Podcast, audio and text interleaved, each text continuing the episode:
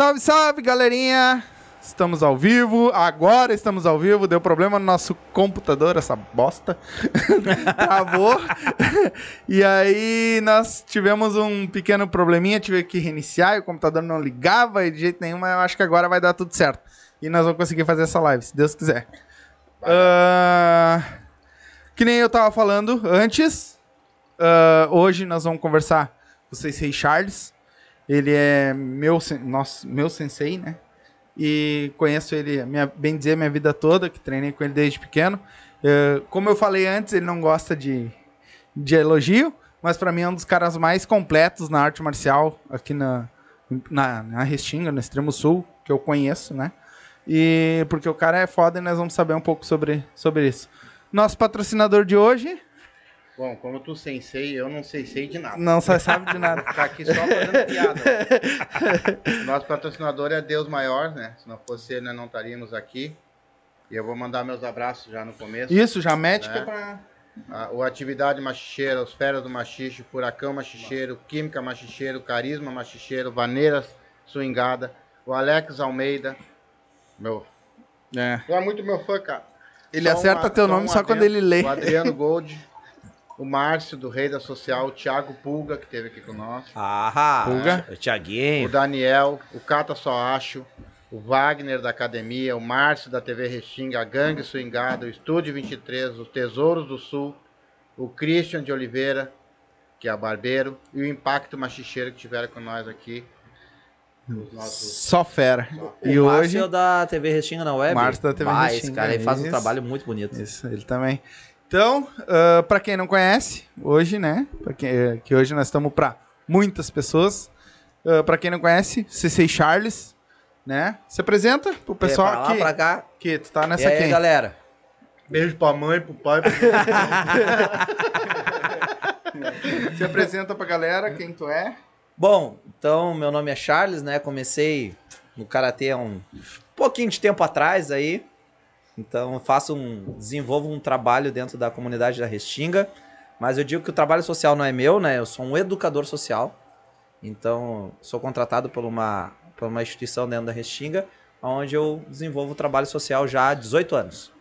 E fechamos 30 anos de, de karatê e 20 anos de faixa preta. Exato. Comecei em novembro de 91 era, né? eu tinha um ano de idade. Já tô entregando minha idade aqui.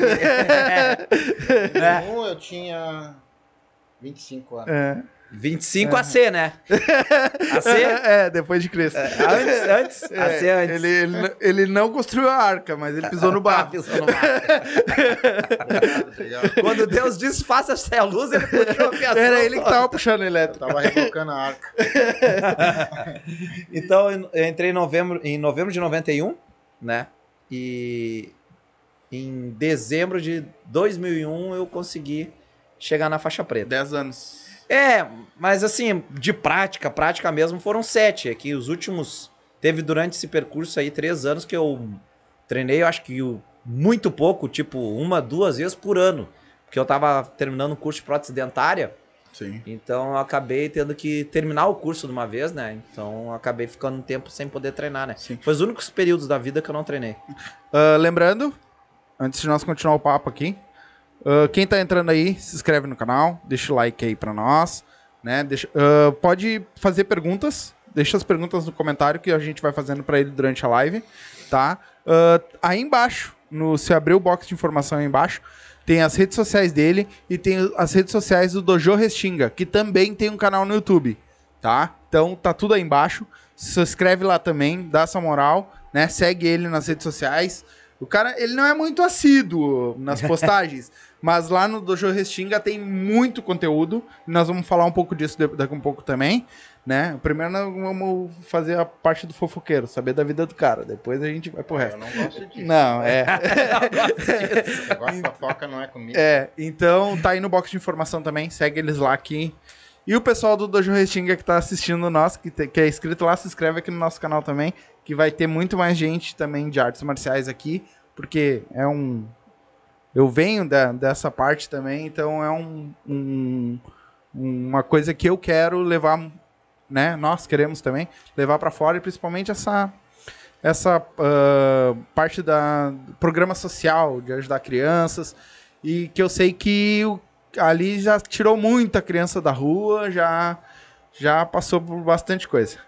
Charles, para nós começar então assim, tu falou um pouco como é que tu começou. Tu começou com quantos anos de idade no karatê? Cara, eu consegui começar só com 12, né? Mas eu queria ter começado ali com 5, 6 anos de idade. Sim. E essa época eu já incomodava minha mãe, né? Uhum. Pra poder entrar no karatê. Até eu saí com a minha mãe essa semana, a gente saiu pra, pra almoçar e resolver uns problemas de família. E aí eu falei pra ela disse, bah, que eu não lembrava de- de- desse fato, mas a criança guarda, né? E eu lembro que eu ali pelos 5, 6 anos de idade eu já queria praticar karatê. Só que a minha mãe era totalmente contra, né? E aí eu lembro que eu cheguei e fui insistindo, insistindo. Nesse meio tempo eu joguei futebol. Ela me inscreveu na escolinha do Inter, Uhum. né? Joguei dois anos e meio na escolinha do Inter, né? Não aprendeu nada. Não. Se eu tivesse jogado na do Grêmio, eu acho que eu tinha aprendido alguma coisa. Né?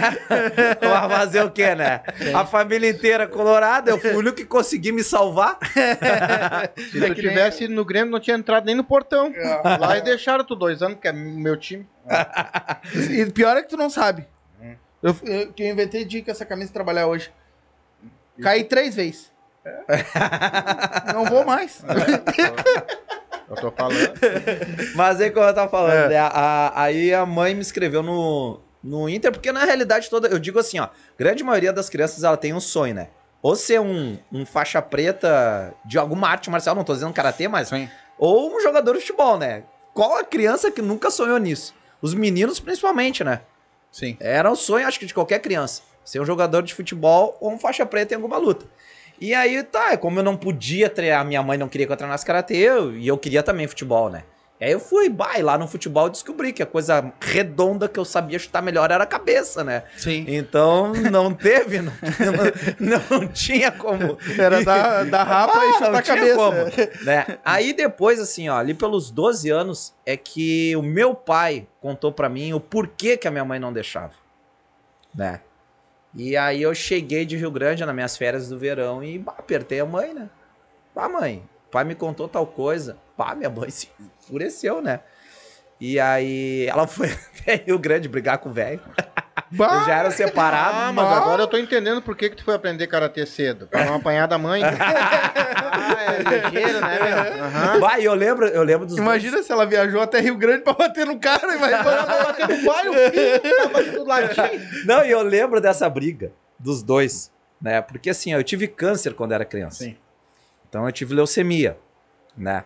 Então dos dois aos seis anos e meio, eu lembro de tudo isso que eu passei no hospital. Eu não lembro dessa faixa de, de idade de eu brincar. Mas agora, tudo que eu passei no hospital, até das fiasqueiras que eu fiz no hospital, brigando com médico e chutando enfermeiro, eu lembro de tudo. Mas eu não consigo lembrar é, de brincar nessa época. Ficou guardado, né? É, e aí a mãe. Eu entendo a mãe. Depois que, que, que na realidade meu pai me contou, eu consegui compreender a mãe. Sim. Só que a mãe também precisava deixar eu viver, né? Sim. Entendeu? É, tu sabe como é que é a mãe, né? cara? É, cara, é- mas hoje em dia, ainda que eu tô mais velho ainda, bah, compreendo ela. Sim. Eu, eu não sei se não tinha feito pior até, entendeu? Ah, Entendo tu? tudo. E tu, como com criança, eu tenho certeza que teria feito pior. Do jeito que tu é com teus alunos, imagina com filhos. É, então assim, ó. Ah, mas aí eu consegui convencer ela de uma forma assim. Ela disse que não lembra disso, eu lembro direitinho. né? Ah, ela falou pra mim: não, eu deixo eu treinar karatê, mas só se tiver no gaúcho. No Grêmio Náutico Gaúcho. No- Ah, É, pensei que, que é- tinha que pegar um gaúcho. Ele já tá vencido, tá, É que ele pessoal? falou Gente? diferente, né? Ele falou, ah, só se eu tiver um gaúcho. É. né? Eu- Não, é que tem o Clube Grêmio Náutico Gaúcho ali na Ah, Praia de Belas, é onde a gente é sócio desde 1981, Ah. né? Então, vivia ali dentro do clube, né? E a mãe, não, se tiver no gaúcho, eu deixo tu fazer. Só que a mãe tinha ligado, acredito eu, pro gaúcho, e o gaúcho tinha dito que não tinha. Porque ela fez todo o H, olha que véia sem vergonha. Ela me levou, eu lembro direitinho assim, ó. Ah, eu sempre fui muito baixinho pra idade, né? Então eu praticamente dava os olhos meio no balcão, né? E o balcão era alto. Ah, a mãe chegou assim: ah, eu vim aqui escrever ele pro karatê. Mas não tem, né? Aí a mulher, não tem, e abriu o livro, assim, era um livro.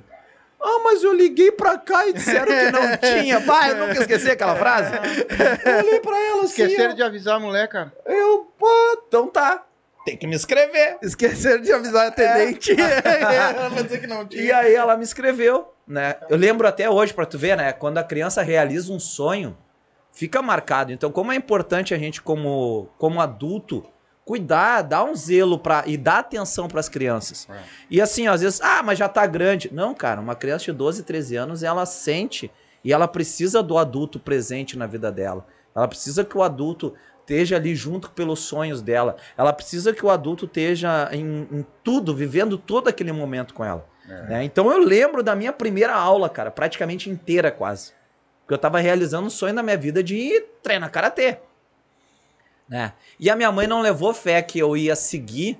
E aí ela conversou com o professor. Eu fiquei os três, quatro primeiros meses sem kimono. Era uma calça de abrigo que eu lembro da calça ainda. Eu lembro, era uma calça azul marinho. ah, provavelmente era um Adidas paraguaio, um baita nos bolsão e uma camiseta azul também. Eu lembro disso aí. Né? Era aquela minha roupa que era pra treinar. Né? Então eu lembro na minha primeira aula, a escadaria lá da, da academia. Né? E olha só como a vida dá voltas, né? Hoje o meu coordenador na ABB era o dono da academia do Gaúcho onde eu comecei o karatê Que legal. né? Então volta, eu me dou super bem com ele, o Ney, né? E é uma pessoa muito querida, muito gente boa, sempre tratava todas as crianças muito bem lá na academia, né? E não é diferente hoje em dia comigo no clube e com o pessoal lá. Né? Mas então, eu lembro daquele dia assim, eu sempre sou um, eu sou um cara meio envergonhado pra começar algo. Pode não parecer, mas eu sou, eu tenho um vergonha assim pra começar algo novo. E eu assim, olhei assim na escada, mas tem certeza que eu quero estar aqui, sabe? Bah, eu louco de vergonha. Mas quando começou o karatê, aquilo foi uma magia pra mim. Porque a criança, ela tem essa questão da magia. Tudo ela tem que ter, né? É algo sempre mágico que a criança começa a fazer, né? Tem que gostar, né? É, e aí eu peguei, pá, tava realizado, né? E aí consegui, com esse tempo, ir praticando. A minha mãe passou a minha ficha corrida pro meu professor, né? Mas o meu professor era mais grosso que dedo de colono destroncado, né? Sim. Então ele E continua, o Celso Cara, até igual, hoje. porque a minha mãe falou, né? E me tratou igual como qualquer um. E isso eu achei bem interessante, né? Hoje em dia eu lembro dessas situações e eu acho que ele fez certo, sabe? Então ele não me tratou diferente de ninguém. isso hoje com um aluno teu? Cara, eu, eu ia comentar exatamente O quê? isso. Porque eu, é, isso é, eu acho que é um muito espelho do que o Celso fez com ele, porque eu tenho, hoje eu tenho certeza. Eu já vi ele treinar surdo E mudo. e mudo. Ele já na- teve um menino que, não, que tinha problema na mão, já tive aluno cadeirante. cadeirante, e ele trata igual os outros. Mas tem que ser. Cada um tem seu sua peculiaridade. Tipo, o Charles eu sei que aprendeu língua de sinais, uma boa parte, pra poder dar aula pro, Sim. Eu, eu- eu faço pergunta pros dois, né? pra ele. Ah, tá. É, trouxa. É que eu sei, né? É que eu ia falar. Né? É pra ele Não, mas é que essa, essa parte eu, eu falei porque ele não ia se ligar no que eu tô falando nisso. É, eu, Eu pego, é, eu pego os dois agora, não se preocupe. É, então tá, então. Não, é porque é o seguinte, às vezes a gente faz as coisas tão, Pra mim é tão natural e pra outras pessoas parece que é uma coisa meio anormal, sabe? Eu at- até acho estranho. Até isso que o Éder falou, eu tive, eu, eu entrei na faculdade de educação física tarde já, né? Entrei com, em 2015. E em 2016 eu fiz a cadeira de libras, já que ele trouxe esse assunto, né? E cara, pensa assim, ó, pô, me achei. Achei uma coisa que eu curti da faculdade, sabe? E eu sempre, como eu já trabalhava com inclusão social, eu pra mim, assim, ó, cara, tu tem que tu não pode adaptar nunca as pessoas ao espaço, tu tem que adaptar o espaço às pessoas. As pessoas, elas têm que chegar lá e se sentir em casa, né? E eu já tive no passado um aluno surdo, só que ele lia lábios. Então eu parava sempre na frente dele e falava pra ele, né? E aí na faculdade me despertou o interesse pelas libras, né? E nisso, olha como era pra ser, né? Um, alu- eh, a minha professora tinha um aluno que tinha um sonho de treinar karatê. E ela não sabia onde indicar. E o guri morava na Restinga. E ela já passou o meu contato pra ele, eu na minha primeira semana, se- primeira ou segunda aula de Libras. O guri me manda uma mensagem, na hora, assim, quase, né? Ah, mas tu sabe Libras? E eu, Bom. E agora? Ah, não, então faz o seguinte. Aí eu fiz, aí eu mandei um WhatsApp pra ele assim, ó. Ah, vamos fazer um acordo. Eu te ensino karatê, tu me ensina libras. Trocamos figurinha. Né? Bah, fui pra internet. Bah, peguei livro, consegui PDF e passava o dia todo. Bom, a, a, a, a minha a minha digníssima dizer, para que tu tá parecendo um retardado. E eu ficava treinando datilologia em casa. Ou até hoje eu peguei essa mania, então eu pego uma palavra e, e escrevo. Né? Ele explica as coisas mesmo não tendo surdo. Ele explica e Cri- faz o sinal. Criei esse cacuete. Cacuete virou. mesmo não tendo ninguém surdo ali. É, criei esse cacuete. É, o cara pega. É, en- então aí o que aconteceu? Aí, olha só, como eu não tinha me dado por conta o que, que eu tinha feito. E eu também acho que eu não fiz nada demais, eu acho que eu fiz o certo. Isso a minha, a minha digníssima fala também.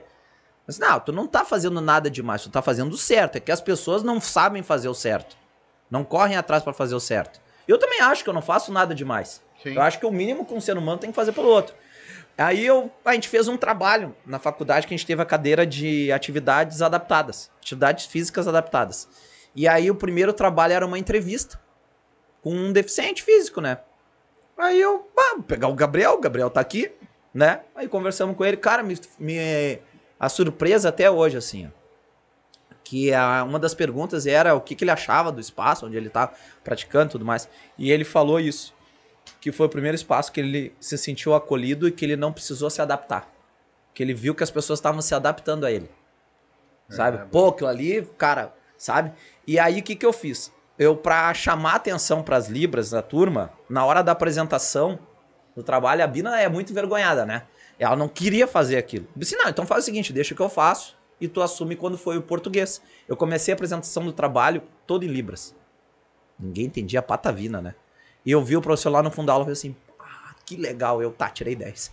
Tá, essa eu me dei. É, simplesmente. tirei 10. Eu posso encerrar o trabalho inteiro que eu acho que eu tirei 10. Aí depois, no final, a gente teve uma discussão sobre a importância das libras e tudo mais, né? Então, o- eu acho que isso que é a inclusão. A gente não olhar pro outro pelo que ele apresenta de deficiência ou tudo. É tu simplesmente, sim, olhar, visualizar aquela pessoa, aquela criança ou aquela pessoa, e tu já saber como tem que abordar e que ela se sinta protegida e acolhida naquele, naquele espaço onde ela tá e que ela se sinta igual. É, Mas eu até acho que se tu tratasse diferente, ela mesma ia se sentir mal. É? É, tem que tratar igual, porque ela vai sentir que ela tá naquele grupo ali, né, cara? Que ela faz parte daquilo ali, né? Exato, e mas infelizmente tem pessoas que ainda tem muito tato pra, sabe? Que nem eu tive uma colega que ela era cadeirante, né? Só que ela era da seleção brasileira de esgrima. Sabe? E aí eu cheguei pra ela, vem treinar taekwondo com nós, porque o horário dela só dava pra fazer o taekwondo, que era antes do karatê, né? Ela, ah, mas taekwondo é chute, você, mas tem punce. Ah, mas como é que eu vou fazer? Não, aí eu expliquei pra ela, mostrei uns vídeos que o karatê nesse ponto do nesse ponto de com pessoas com deficiência, ele tá um pouco à frente do taekwondo pra cadeirante, né? Existe competição mundial de kata em, ca- em cadeira de roda. Sim. E é muito legal. Eu acho muito legal. E aí eu mostrei pra ela um vídeo de karatê, porque eu não achei nada no taekwondo cadeira de roda. E aí eu falei pra ela, ó, dá pra nós fazer desse jeito. E ela baixou, interessante. Ela chegou a fazer algumas aulas, mas ela não conseguiu dar continuidade. Mas, cara, tocou normal ali com a gente. Era só uma pessoa na cadeira de roda, mas entrava na fila junto com nós, fazia todos os movimentos que os outros tinham que fazer. É bem interessante. E aí- Tá, ah, mas voltando um pouquinho, que a gente meio que É, pulou dessa- uma boa é, parte, pulou uma mas parte, né? ah, voltando um pouquinho, tá, tu começou a fazer aula com o Celso lá, e aí te, te deu a, o estalo de, cara, eu quero, quero dar aula disso, quero Cara, não, na realidade não, né? Ali quando eu comecei, eu fiquei deslumbrado, né? Sim. Apaixonado. E eu não faltava uma aula. Cara, caía aqueles temporal. Pensa um temporal. Eu tava lá no treino, todo molhado, mas eu ia, né? E aí, claro, aí o que acontecia? Chegava num dojo, isso é normal, né? Toda a semana, ou uma vez, duas por mês, tem gente nova, né? Bah, isso quebra as pernas do professor. Quebra as pernas do professor. E aí, cara, chega uma hora assim, ó, a criança, ela enjoa fácil. O adolescente enjoa fácil. E karatê é uma arte marcial repetitiva. A arte marcial é repetitiva. Às vezes tu vai treinar meses a mesma coisa praticamente. Sim. Né? Bah, tinha vezes que eu não tava de saco cheio, tava fazendo com preguiça e ele me convidava.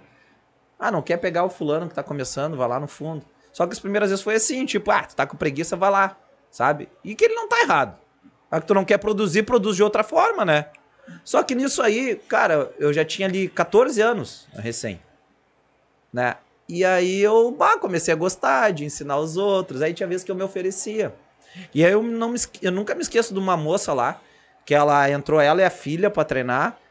E aí ela teve a primeira aula comigo, aí a segunda aula teve com outro colega que eu acho que eu não fui no treino. E na terceira aula o Celso ia botar ela no fundo de novo, né? E ela assim, ah, mas pode ser com aquele menino ali que ele tem mais paciência?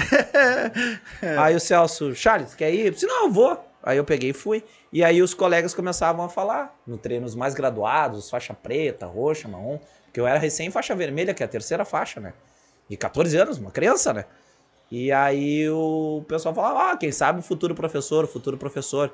E como eu fui estimulado, no final das contas, o Céu sempre me estimulou a dar aula, hoje eu estimulo muito aluno meu, 11, 12 anos, o guri eu vejo ali, já bota na frente, Sei já pega uma para ajudar um coleguinha ou outro, e eu sempre faço meu ajudante do dia dentro do dojo, né? Sei bem o que é isso, sei bem o que é isso. É, porque eu acho que quanto mais tu estimula, mais a criança vai se desenvolver, mais ela vai se sentir confiante, né? Então, e pega gosto também. Pega gosto, é. E então, eu, aí foi aí que eu peguei a vontade de um dia da aula. E aí, quando, os, quando era na academia, na academia do Gaúcho, que era academia do Ney, na realidade, uhum. né? Era no Gaúcho. Uh, o Celso só tinha três vezes na semana, que era terça, quinta e sábado, que era assim, ó. Vai quem quer. Alavante. Entendeu? Não, não era bem alavante, porque o treino dele era duro, mas não, é, sim, era mas vai, quem, quem quer, quer, né? Sim. E aí era sábado de manhã. E aí aconteceu quando o. Eu não lembro como é que foi que o Ney saiu do clube, não sei por quê. Mas o Celso ganhou um espaço dentro do clube. Porque o Karatê tava ganhando muita medalha. Pá, assim, ó. Era medalha, era rodo. O Gaúcho já tava. O clube já tava ganhando títulos estaduais com Karatê. Né? Então não era mais só a natação, não era mais só o judô e o futsal. Já o Karatê já tava arrancando um monte de troféu. E aí conseguiu um espaço, depois de anos, né? Conseguiu um espaço dentro do clube. Só pra modalidade. Só que aí o Celso precisava expandir o horário. E aí foi onde ele me convidou. Ah, tu não quer? Aí eu comecei. Eu fazia o curso prótese dentária, eu não tava conseguindo treinar muito. E eu dava aula de manhã no clube. Não tinha muito aluno, tinha três, quatro alunos só. Né? E aí depois, com o tempo, ele me deu o horário da noite. Isso no Gaúcho. E aí, nesse período aí, ele veio conversar comigo sobre o projeto chamado Karatê Além do Esporte. Ele conversou comigo em 2001. E Mas projeto... aí tu já era preta? 2001, sim. Foi quando eu peguei a faixa preta. Hum, certo. Quando ele conversou comigo foi Mas quando tu eu... já dava aula antes da preta? Sim, na roxa. Ah, roxa. Né? É porque na roxa eu fiquei 5 anos e meio, né? Credo. É, a roxa eu fiquei 5 anos e meio. Ah, Prim... sim, porque Primeiro tinha um curso né? de prótese dentária que eu não conseguia, eu tinha que terminar. E segundo, a minha mãe já não estava querendo pagar as anuidades, as coisas assim. E na época o roxa não pagava anuidade, era marrom em diante. Né? Uhum. E aí, ah, vou ficar por aqui mesmo, que não paga anuidade. E, cara, chega uma época assim que tu tá treinando arte marcial, tu vê que faixa é só burocracia. É só burocracia. Antiga, antigamente não tinha faixa, não tinha nada. Isso aí é coisa moderna, entendeu? É, é só tu olhar o Karate Kid, o cara não sabe porra nenhuma, vai lá dar uma faixa preta. É, é, cara, não, ali tri educativo, né? O professor rouba, rouba a faixa preta. Faixa né? pra dar pro cara. é mais ou menos aí. E aí tu pegou e. Aí entrou aonde que eu queria entrar, que foi. Entrou o Além do Esporte. É, aí ele conversou comigo em 2001, pediu uhum. para mim fazer sigilo. Assim, ah, tô montando um projeto assim, assim. Batem uns políticos aí que estão se interessaram pelo projeto. Acredito que dessa vez eu consigo fazer. E aí ele me falou que era um sonho dele. Esse, lá, nesse, muitos de muitos Sim. anos de poder espalhar o karatê para as pessoas carentes, porque uh, o karatê sempre foi uma arte marcial. As artes marciais sempre foram no passado muito elitizada, né? Sim. Quem tinha dinheiro, eu era o pobre no meio dos ricos treinando. Uhum. Entendeu?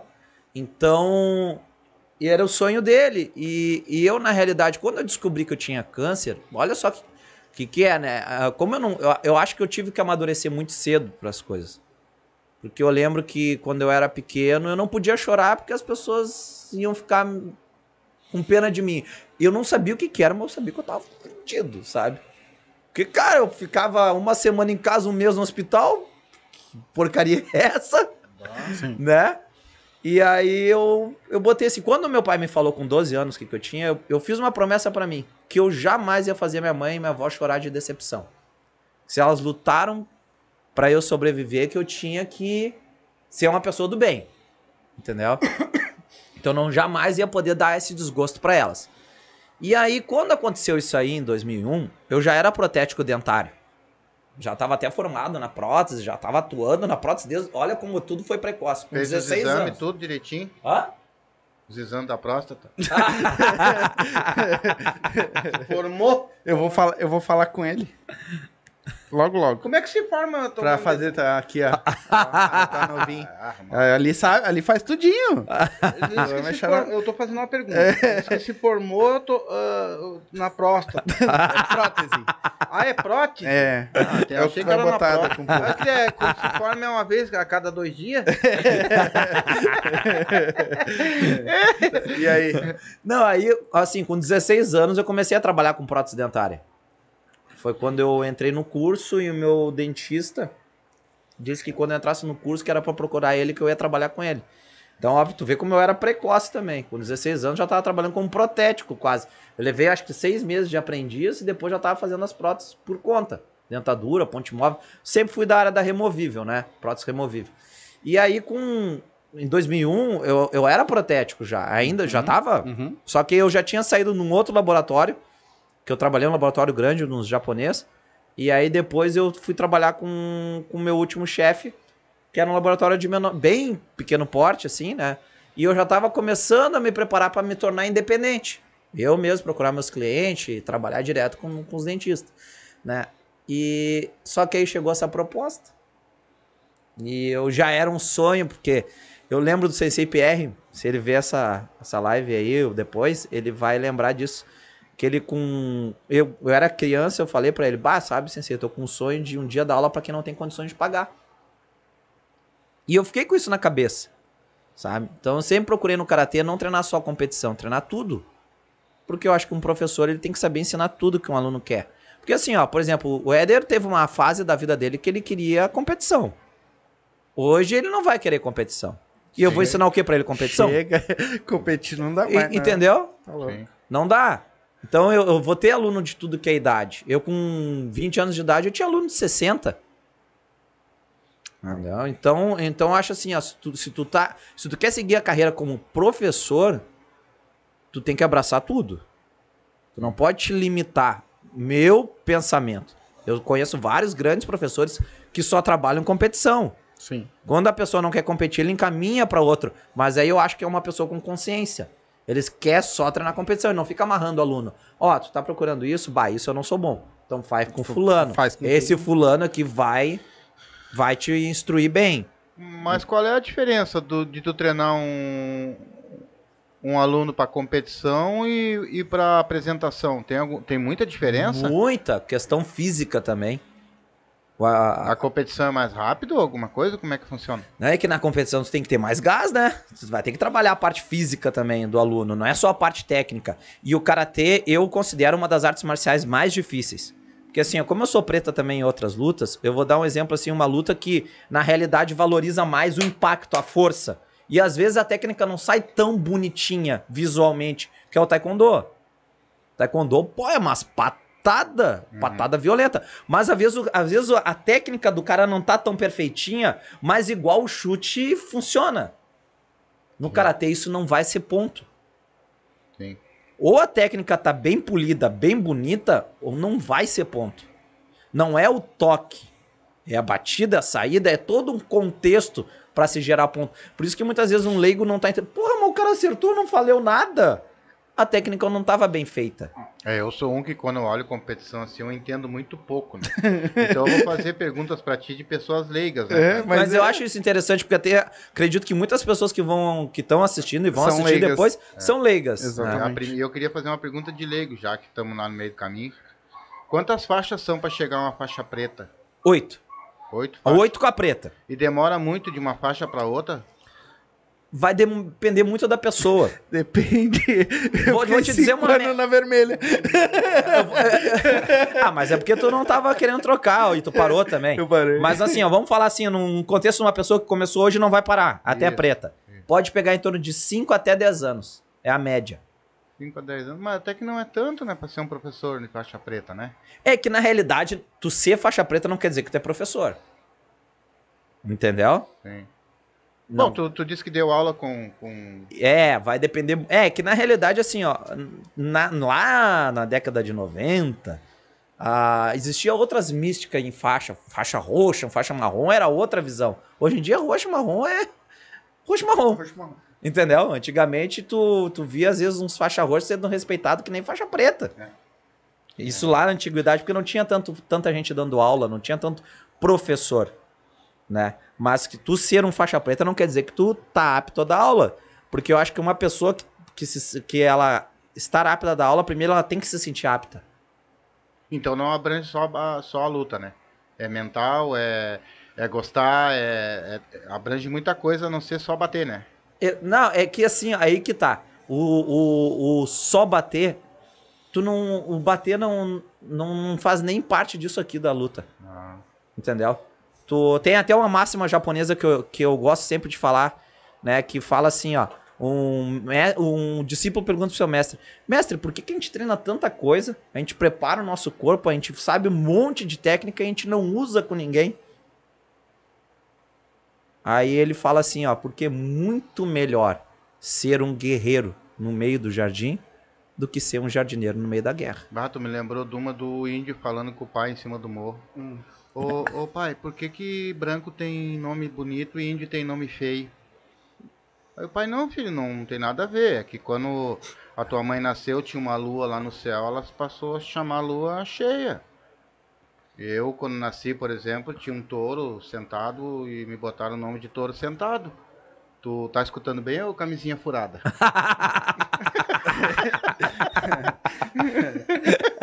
Sabia que ia bombar. é o sensei dele. Eu sei, sei, é. é que nem a do, Japo... do cara que subiu lá, né, na- no, no morro. E pro sábio, né? E chegou pro sábio e perguntou: "Ah, O sábio, por que que todo japonês é igual? Aí ele olhou pro cara: Eu não sou o sábio. Não, mas então, então assim, ó, como a gente tá falando de arte marcial e estamos contando umas piadas, eu vou contar uma que eu fiz quando eu era protético, então. Eu trabalhei com japonês, né? Hum. Bah, os caras eram piadistas, é, eram assim, tinha uma parte que era uma farra, eu achava legal porque contraía. Todo mundo tinha apelido, né? Todo mundo debochava um do outro, todo mundo... Sabe os apelidos dele, né? Tem É, vários. não, mas- Kuririn. mas na prótese era outro. Sabe porque é o Kuririn, né? Do Dragon Ball. Aham. Careca. Isso foi as crianças do CPJ que me botaram. É, tem vários. E, Tem vários. não, aí olha só. Aí um dia eu cheguei assim, mas pensa no, no meio de uma reunião ainda. Um monte de gente. né? Claro, não era tantos funcionários, mas a gente era, acho que numa média, entre 10 a 15, né? E aí, na, antes de começar a reunião, eu cheguei assim, e eu, e eu bem sério, mas eu me ó, eu treinei pra não rir antes.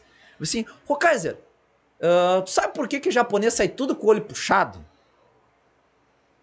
Aí ele me olhou assim, ah, não sei, mas eu falando sério. Ah, não sei. Ah, porque lá no Japão, quando a criança nasce, não toma tapa na bunda. Aí o que acontece? Ah, lá enfia o dedo no cu e sai tudo. Que vou te- Pai, ele me olhou com uma cara e todo mundo. Não, ainda dei uma, uma vez, eu ainda dei uma rateada. Eu mal comecei no laboratório, quase fui demitido. E lá recebia muita, muita chamada do Japão, porque o pai dele e a irmã moravam no Japão, né? E, e ele e o irmão estavam no Brasil, trabalhando ali, né? E aí, cara, tocava, quem tivesse perto do telefone tinha que atender. Né? Então tinha que só ele assim, não, faz o seguinte, escutou quem? Um japonês falando. Eles viram tu, só fala hi. Eles vão passar e vão te vão começar a falar inglês. E aí eu sei que tinha que falar mais uma frase lá, falava mais uma ou duas vezes hi e tinha que falar só uma frase lá e passava pra um deles, né?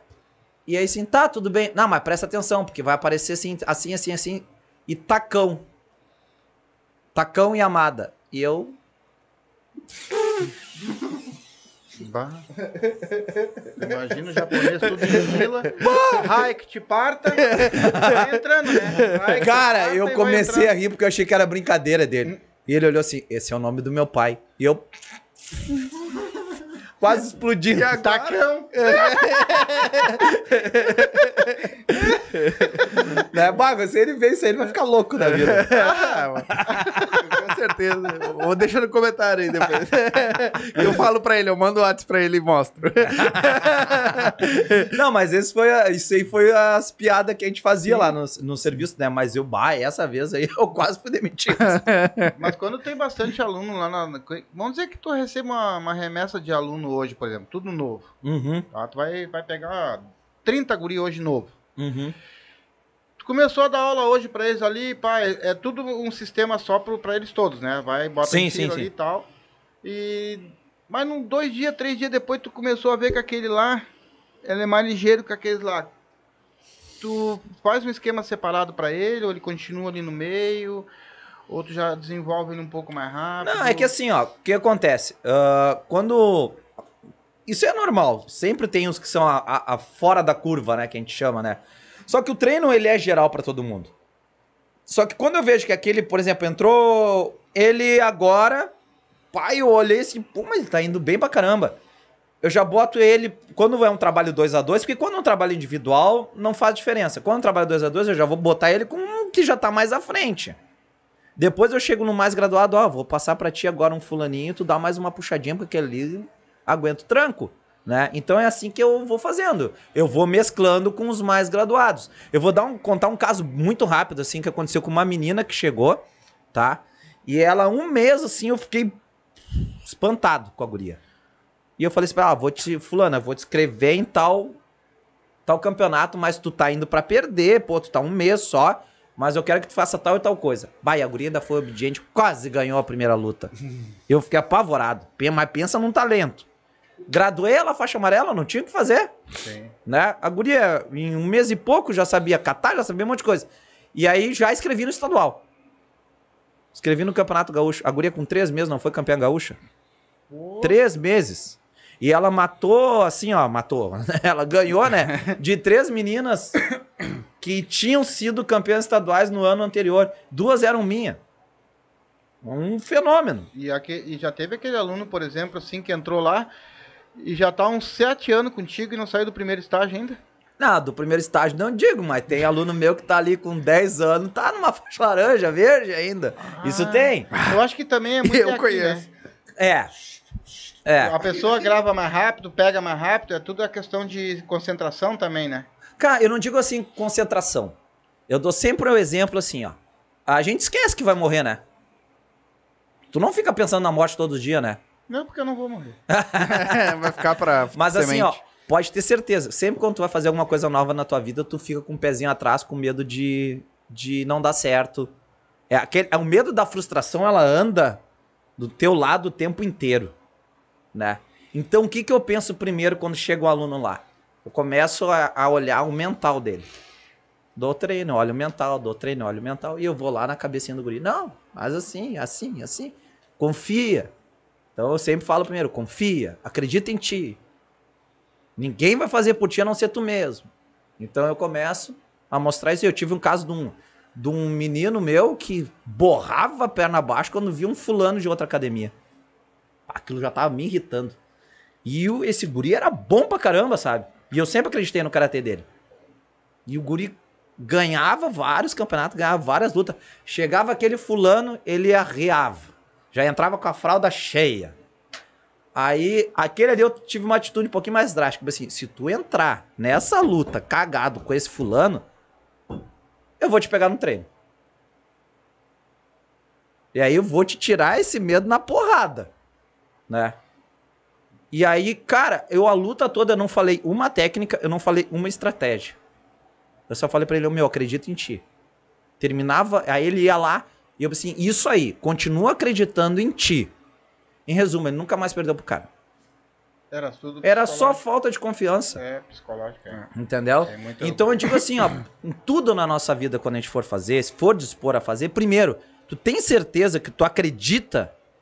Se tu não acredita, não faz. É. Mas se tu quer fazer, então começa a pelo menos acreditar que vai dar certo. É que nem vocês aqui. É. Entendeu? Pra vocês fazerem todo esse aparato que vocês tiveram, vocês têm que primeiro acreditar em vocês. Ah, não. Acreditar que isso aqui vai, vai ir longe, acreditar que isso é possível. Com certeza. E só pelo que eu cheguei aqui e vi, eu, assim, vocês já estão com 80% do caminho andado.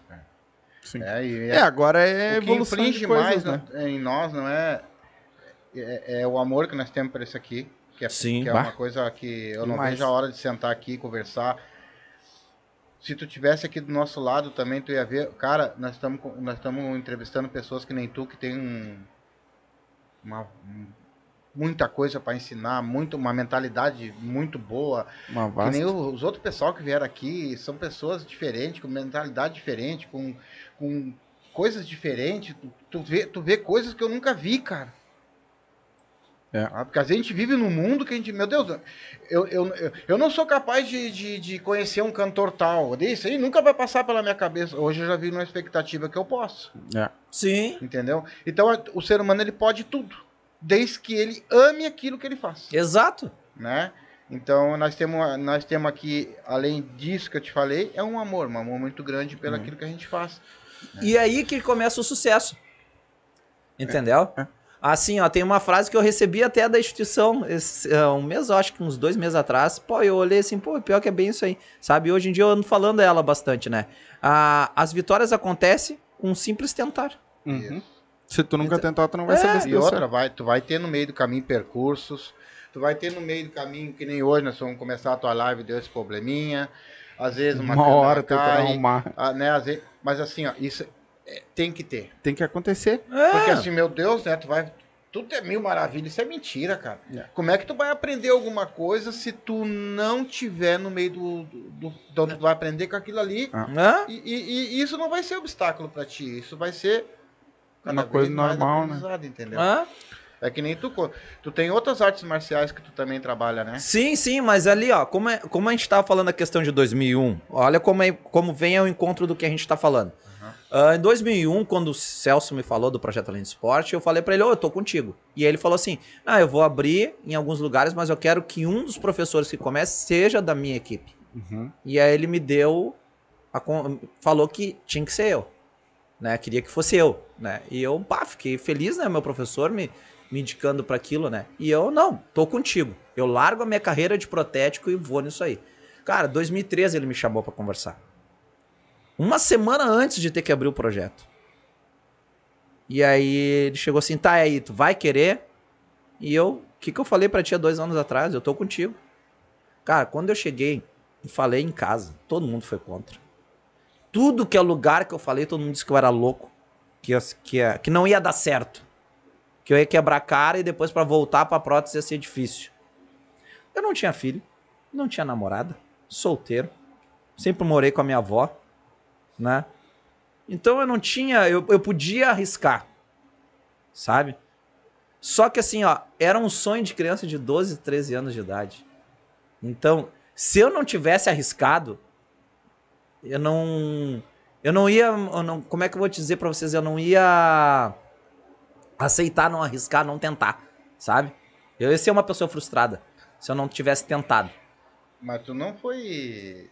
ah, tu foi conduzido pra isso. É.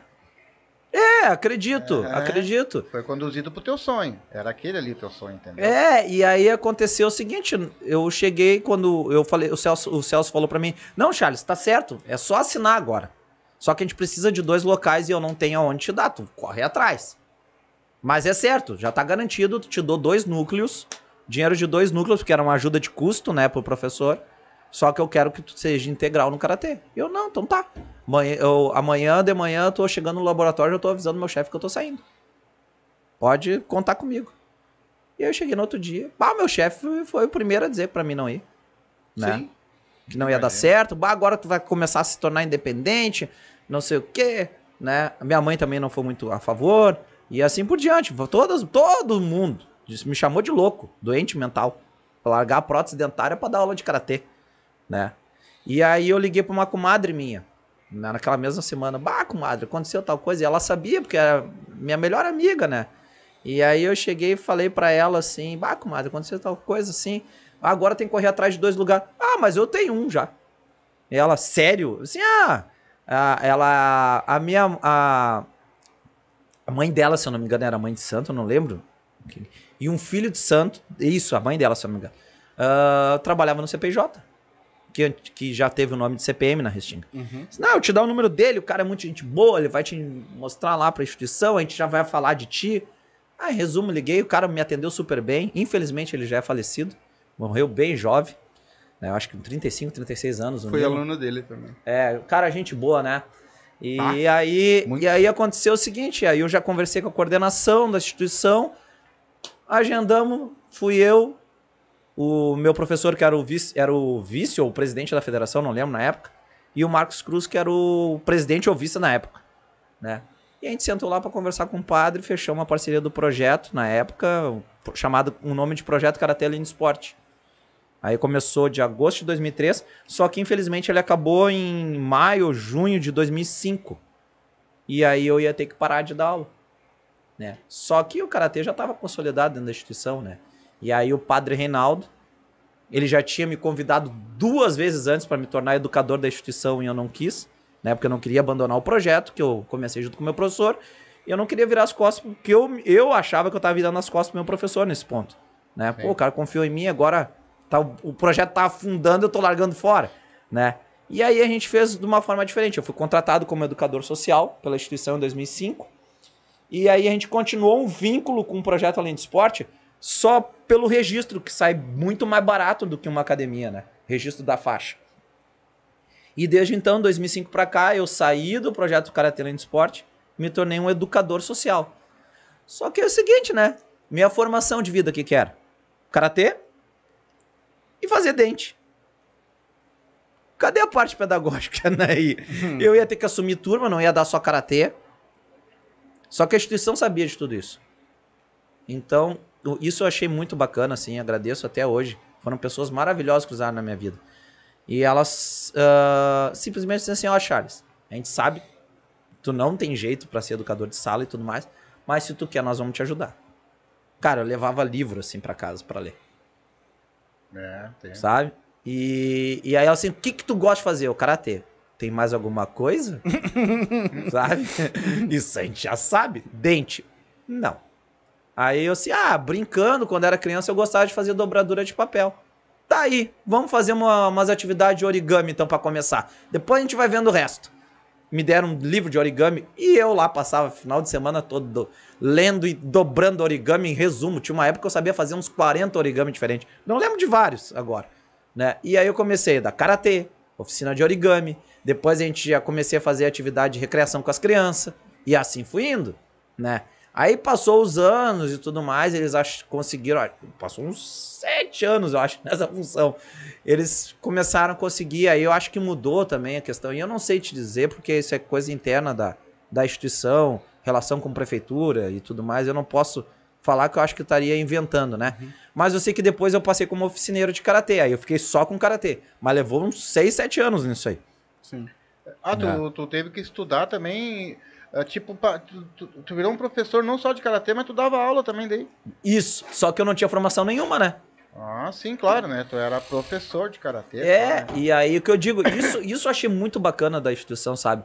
Eles me valorizaram, né, com, com o que eu já tinha desenvolvido em um ano e meio só com, com as crianças, né? E eles estavam do meu lado me dando todo o respaldo para que aquele projeto não acabasse ali. Então eles me ajudaram em todas as formas. Os, os coordenadores da época sentavam do meu lado e me explicavam, "Ó, Charles, assim, assim, assim, faz assim, assim, assim, é assim, assim, assim. Eu nunca me esqueço que quando eu fiz as oficinas de origami, eu. Ah, cara, criança tem que brincar, né? Sim, é o que quer. né? Cara, e as crianças, elas, eu ligava os ventiladores pra fazer elas jogarem uns aviãozinhos nos ventila- nos Que ventiladores. Barbaridade. E aí teve uma hora que uma criança errou o aviãozinho e a coordenadora abre a porta, o avião, tum, no meio da testa dela. Ela olhou pra mim assim: são crianças, precisam ter um momento de brincar. Ela olhou pra mim, tá aprendendo, né? Eu sim, tô. Ah, mas ele já tinha uma coisa boa, o karatê. O cara É? O cara ter vontade É. de ensinar, o cara ter vontade de aprender. Eu digo, é melhor o karatê do que o cara não ter, Do que né? o cara não tem. E aí, agora nós vamos entrar na parte que eu que é- aí começa a minha história também dentro do Karatê.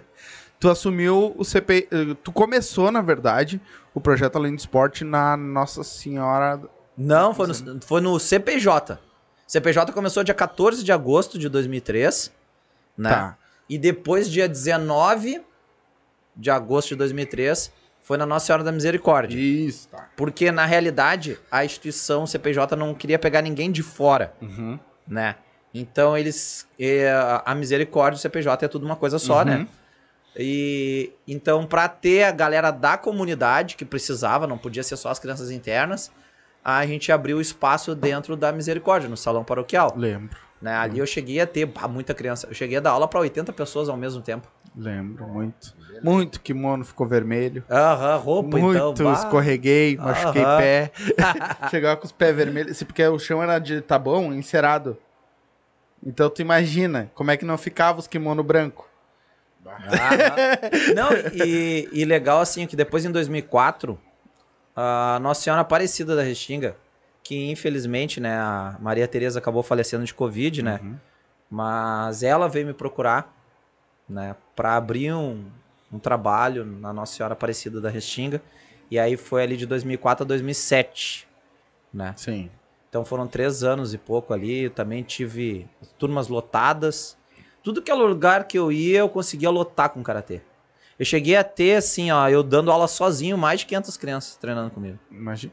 dentro da comunidade. É, O- é uma, uma lembrança que eu tenho, que quando eu, quando eu comecei contigo eu tinha 13 anos, eu acho, acredito eu, que é 13 para 14, 12 para 13. Ô, gente, eu 13 tenho pra só 42, tá? É, Eu falando, vai parecer que eu tenho 60. eu Eu, sei tenho que a cara 30. tá meio acabada, mas... Eu tenho 30, vou fazer 31.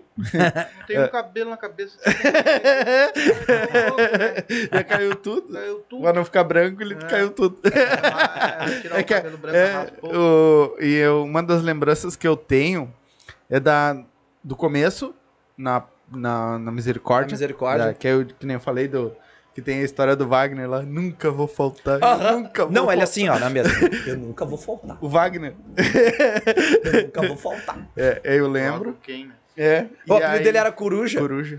Era um cabeção, uns óculos desse tamanho, bem magrinho. Uhum. a É, eu chamava o ele de Coruja. dele de Rei Leão. Depois chamou- eu comecei a chamar ele de Pirulito. É. E que foi um dos apelidos que pegou também. É. E aí depois eu lembro eh, da Misericórdia, da, da Aparecida, porque o pessoal descia da, da. Eu não sei se era do CPJ ou da Misericórdia. Cara. Descia de cambão, passava ali na frente da minha casa. Aí eu ia com eles, nós ia até a Misericórdia caminhando, a Aparecida caminhando, treinava, fazia todo o treino, era duas horas. eu- Duas da- horas de é, treino. Dava duas horas de treino e depois nós voltava tudo caminhando. E a mãe deixava eu ir, a mãe e o pai, só porque ele passava na frente de casa e ia comigo.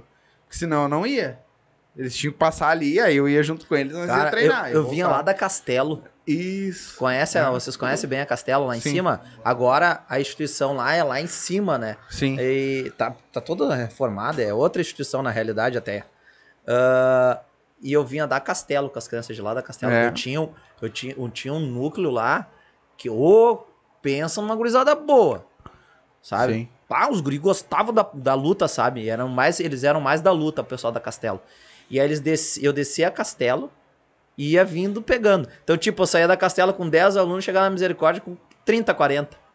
Eu ia Sim. pegando a galera no meio do caminho, É. assim, sabe? Exatamente. Cara, isso eu não fiz ah, meses. Não, foi mais de ano. Cara, foi os três anos É, que eu dei na Aparecida, é. eu fiz isso, Tudo caminhando. Sabe? Até porque né, acho que naquela época ninguém tinha carro nem nada, né? Não, nem tudo- É, eu era de exatamente. busão o tempo Ué? inteiro. E tu morava na. Na Coab? Na Coab, Coab é? Cavalhada. É, Sou cria da Coab. é. O cara que mais fez fama da Tinga não mora na Tinga, tá ligado? Nunca morei na Restinga, tu Aham. acredita? Todo mundo pensa, cara. Todo mundo que me conhece pensa assim que eu. Não, mas todo, o cara até inteiro pensa que eu moro na Restinga. Todos os meus amigos que, que me conheceram a- a- através do projeto pensam que eu morei na Restinga. Cara, agora que eu moro perto da Restinga, que eu moro na Ípica. É.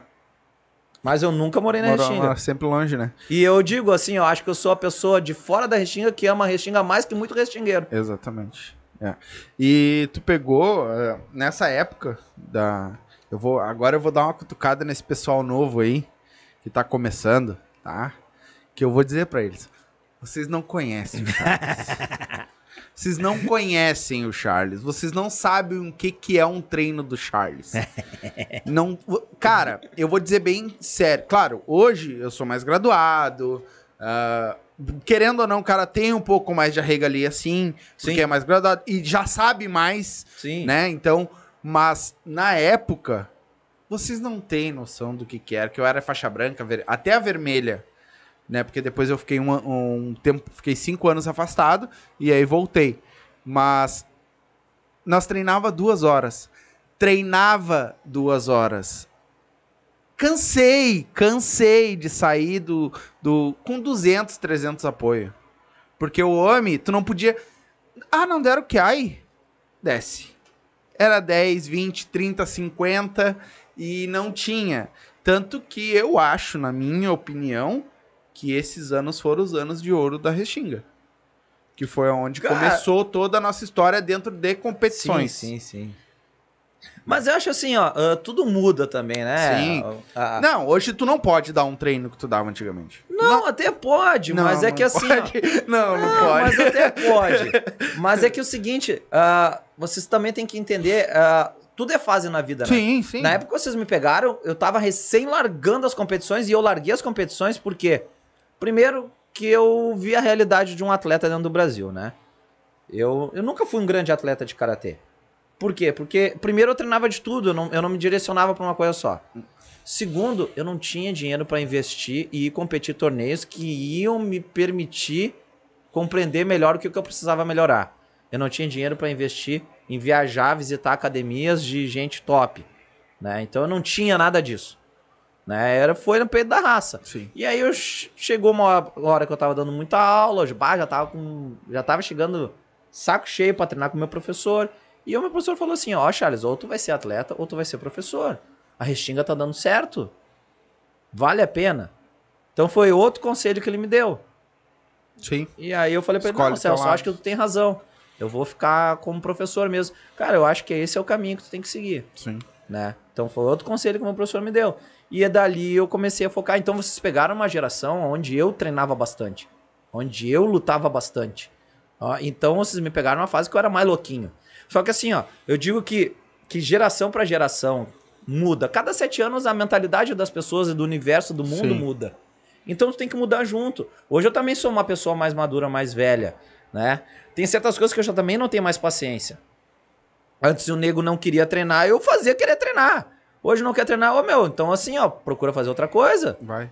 entendeu? É, mas ah, na época que tu pegou ah, nas crianças que era do, na- mais ou menos da idade do meu filho de lá pra cá, mudou muito essas crianças. Sim. Esses aí viviam na rua, caindo, se levantando, comendo polenta e, e Exato. agora o troço desandou, né, meu? Então, assim, ó, então, mas eu, eu, na minha opinião, se é formado assim, na minha opinião, ou aceita assim ou não.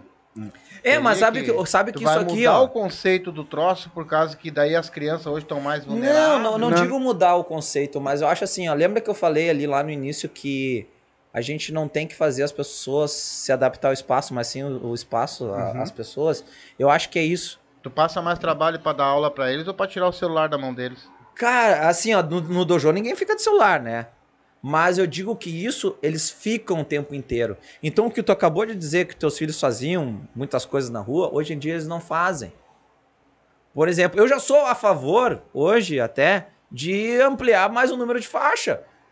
Sim. Entendeu? Por quê? Porque, cara, as crianças estão vindo com a questão motora muito deficiente. Mas passa o dia inteiro sentado no sofá com o celular na mão comendo, né, cara? Exato. Então, hoje em dia, para uma criança fechar. Às vezes, eu tenho aluno meu que tá com um ano treinando karatê. Um ano eu falo pro, pro raio da criança fechar a mão. Sim. Eles fecham a mão, às vezes, assim ainda. Sabe? Então, é isso que eu digo. Ah, por quê? Porque isso aqui, hoje em dia, é só tu notar. Tá todo mundo doente com isso. É. Eu, eu, às A vezes, eu me dou tá por conta, eu do nada tô mexendo. Porra, mas por que, que eu tô mexendo nisso? A vida tá ali dentro, né? Entendeu? Então, e eu acho que assim, na questão motora, as crianças estão muito deficientes na atualidade. Então, se eu fizer o que eu fazia no passado, não vai, muita gente não vai querer. Eu já sou meio tirano ainda. E tem vários que arregam. Isso que o meu tira, minha tirania agora, ela é mais branda, né? Eu digo tirando uma forma brincando, Sim, né? Para as pessoas entenderem que eu sempre fui muito firme, né? Porque é da luta. Arte marcial, né? Sim. A o, o marcial vem do deus grego Marte, né? Que é o deus da guerra. Então, traduzindo a palavra arte marcial, seria a beleza da guerra, né? A expressão da guerra, Uhum. né? Então, tu não adianta num, num dojo que é de arte marcial, tu fazer a pessoa fazer o que quer, né? Sim. Tem, tem que seguir hierarquia, tem que seguir alguns valores, né? Mas isso aqui hoje é um mal da, da humanidade. As pessoas fisicamente estão muito mal por causa disso aqui. Tu já vê lesão no pescoço, tu já vê pessoas que já andam assim, porque estão o tempo inteiro assim, criança que não brinca mais na rua. Entendeu? Eu- Então dificulta hoje pra tu ensinar karatê, ensinar, ensinar qualquer luta, né? É, eu, eu vou, vou falar sério, eu sou meio, eu sou meio contra. Mas é que eles arrumaram um jeito de deixar as crianças quietas. É com o celular na mão. É, né? bem isso aí. Tu, o guri deu um gritinho, toma o celular aqui, vai sentar no sofá lá. É o próprio pai e a mãe que fazem isso. Na minha opinião tá errado, mas eu não, não, Claro. não tenho nada a ver com isso.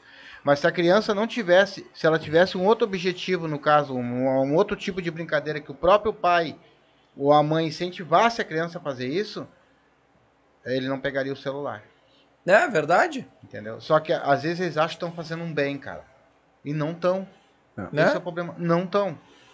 Mas. Por isso que eu falei, essa questão das faixas, até a gente tinha falado nos bastidores, né? Eu não sou contra. Eu só, eu só sou contra de como vai fazer. Eu não gosto de picaretagem dentro das artes marciais. Mas uma Até pessoa. porque tu sempre foi certo a vida inteira. né? É, Mais então de 30 assim, ó. Mas dependendo da forma, hoje eu já vejo como uma necessidade. Porque as crianças estão com déficit motor muito grande do que era a geração do Éder. E eu não vou nem muito longe. Uma geração pega 10 anos atrás, até 10 anos atrás, as crianças eram outras. Né? Depois que o smartphone ah, se fi- virou popular, a coisa desgringolou. Sim. Desgringolou mesmo, entendeu? Porque hoje em dia qualquer pessoa tem um telefone. Qualquer pessoa tem. Então, antigamente, a, a, a, a criançada da periferia, elas eram mil anos luz na frente do, do pessoal de um poder aquisitivo melhor, porque poder aquisitivo melhor tinha videogame, Sim. tinha isso, tinha aquilo. E nós brincava de cela. E ainda quando era a Jogava cela, taco. Pega na, na, na, na bandidagem, deixava perto dos boquinhos da cela um balde d'água pra meter a mão na bolinha, a bolinha ficar mais dura, mais... e chupar o couro, né?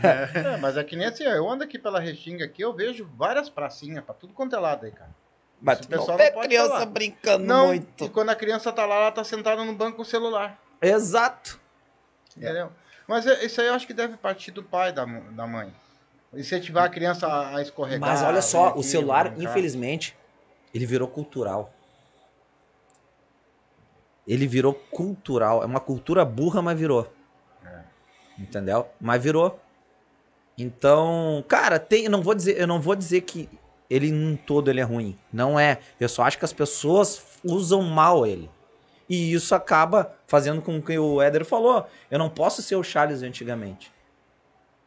Porque o Charles de antigamente hoje não vai funcionar. Eu tenho que fazer algo que funcione. Eu tenho que fazer a máquina girar, a máquina funcionar, Tem que ter entendeu? um atrativo, né? É, então assim, ó. ah, naquela época que eu era mais tirano, o que eu digo ali até. Eu posso dizer que foi até 2012 isso. Né? A gente ganhou cinco estadual. Eu mudei um, um pouco a minha forma de, de, de treinar, a minha forma de ver o karatê. Eu mudei. Um pouco, sim. Mas nós ganhamos mais Sete. sete estadual na sequência. Então a nossa equipe foi. A nossa equipe é a maior recordista de campeonato gaúcho. Em número de títulos e em sequência ainda. E a maior recordista de medalha, de ouro, prata e bronze. E eu peguei bem nesse período. A gente. Não sei se nós íamos ganhar o estadual de 2020. Não posso dizer que sim, porque eu respeito o trabalho de todo o karatê do, do, do Rio Grande do Sul e eu conheço a qualidade dos nossos professores. Mas nós tínhamos chance de ganhar 13 títulos seguidos. Nós tínhamos, entendeu? Sim. Aí teve a pandemia e a gente acabou não, não, não tendo não, não tendo essa possibilidade. Mas aí tu pega assim, ó, e foi justamente da forma que eu ainda mudei minha forma de ver. Eu acho que a gente como educador, principalmente, tu tem que se adaptar aos tempos. Né? E tu tem que saber tirar o melhor do teu aluno no tempo que ele estiver vivendo. Entendeu? Porque a palavra educador vem do latim. Indústria, tirar de dentro. Então tu tem que saber tirar de dentro o melhor que o teu aluno pode dar. E isso tu vai ter que te adaptar a cada etapa da, de vida da sociedade, da humanidade, né? Sim.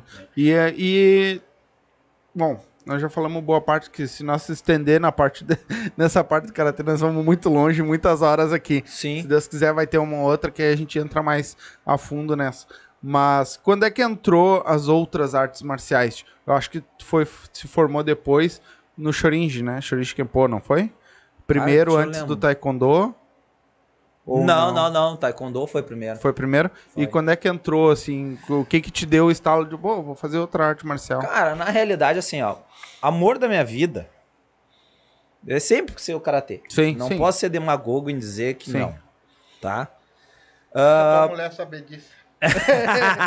É, não, mas ela é também faixa preta e professora. Não, Agora deu uma falou, parada. Não, não tô, Mas ela é- diferente. mas assim, ó, ah, mas eu comecei na realidade, a primeira arte marcial que eu treinei, junto com o karatê, foi judô. Sim, foi, pegou a azul, né? Não, eu era eu era faixa verde de karatê, Uhum. e aí eu descobri que no set tinha de graça judô. Ah, entendi. E eu, pá, de graça, tem injeção na testa, né? Bora ver como é que é. E aí eu fui, treinei com ah, um professor muito gente boa.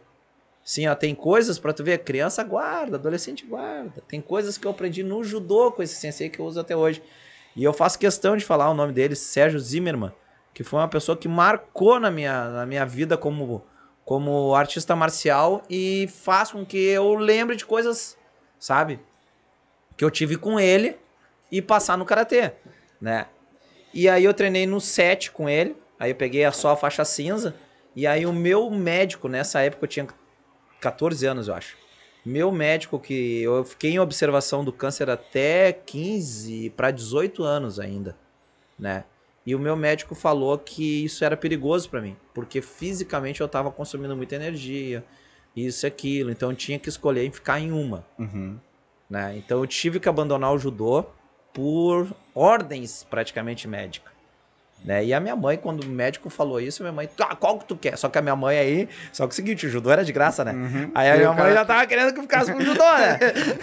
Mas aí, aí o que que balançou na época? Porque o judô eu gosto bastante, né? E, e na realidade eu cheguei a balançar um pouquinho pelo judô. Eu amo karatê, mas eu, eu tenho que admitir que eu balancei um pouquinho pelo judô. Só que o que fez, aí eu, ah, já sou verde, né? Já ajudo meu professor, eu vou ficar no karatê, né? E o karatê eu gostava pouca coisa a mais, assim, né? Então eu acabei ficando no karatê. Então eu já tinha desde criança a ideia de não ser só karateca, Uhum. né? E eu digo que eu tenho um sonho frustrado que eu não sou preta de judô, né? Que eu gostaria. Que judô eu, eu admiro, gosto demais. Acompanho as Olimpíadas do judô, que eu acho muito bacana. E o meu sucesso profissional, querendo ou não, eu tenho que, eu tenho que dever um pouco ao judô. E o karatê em si tem que dever um pouco do, do seu, a sua propagação no mundo pro judô. É que quem não sabe, quem ajudou a difundir o karatê foi o Jigoro Kano, né? É, o mestre do judô, ele abriu as portas do Japão pro mestre Funakoshi. Então, É, o- é, esse aí eu já tomei muito. Olha que os karatecas eu vou te pegar depois. tu tá falando do pai dos caras. Aqui, ó, vocês podem lutar karatê, mas na capoeira eu como todo mundo. Égua, é, vem.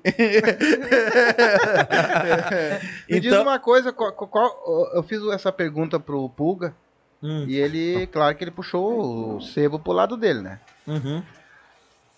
Mas qual é a arte marcial que tu acha que é a mais completa, assim? Que tu diz assim, cara, essa é a melhor. No caso, vamos botar assim, tem o full contact, tem o capoeira, tem o karatê. Que diz assim, ó, se se o karatê, por exemplo, ele bate em todas ou ou tem alguma que, que se, se destaca, tipo, a melhor. Vamos botar assim, na tua opinião, qual é a melhor? A melhor é a que tu te identificar. É. Eu, pra mim, não existe arte, arte marcial melhor que a outra. Existe a que tu vai te identificar. E tem a questão seguinte, ah, graças a Deus, né? Isso foi coisa que o nosso Criador fez, que todos nós somos seres únicos. Ninguém é igual a ninguém. Então, certas pessoas terão facilidades para um desenvolvimento atlético em um determinado esporte. Isso tem a ver com as artes marciais. Cada arte marcial ela tem a sua diferença. Então, pra mim, pra mim, Charles, karatê, Sim. né? Mas eu tenho um carinho muito grande pelo Kempo também. Tá? Mas vamos supor, tu vai praticar e tu se identificou e sentiu facilidade com o judô, pra ti vai ser o judô. É, mas é que eu- a pergunta é a seguinte, ó. Eu sou um cara apaixonado que eu gosto muito da capoeira porque ela é uma, ela tem Uhum. uma, aquela ginga, aquela coisa, aquela gira, Uhum. aquele negócio. E o full contact também. que é o kickboxer é um da atualidade, kickboxer, né? é. Ele é faixa preta também. É, que eu também sou apaixonado por kickbox. Acho Aham. uma arte marcial muito interessante. Então vem treinar comigo sábado de manhã, das 8h15 às Ai! 9h30. Ai! Tu gosta? E agora? Sábado de manhã, das agora? 8h15 às 9h30 Corre lá na. CPJ, bora? E corre agora. Bora? Chegou a se engasgar.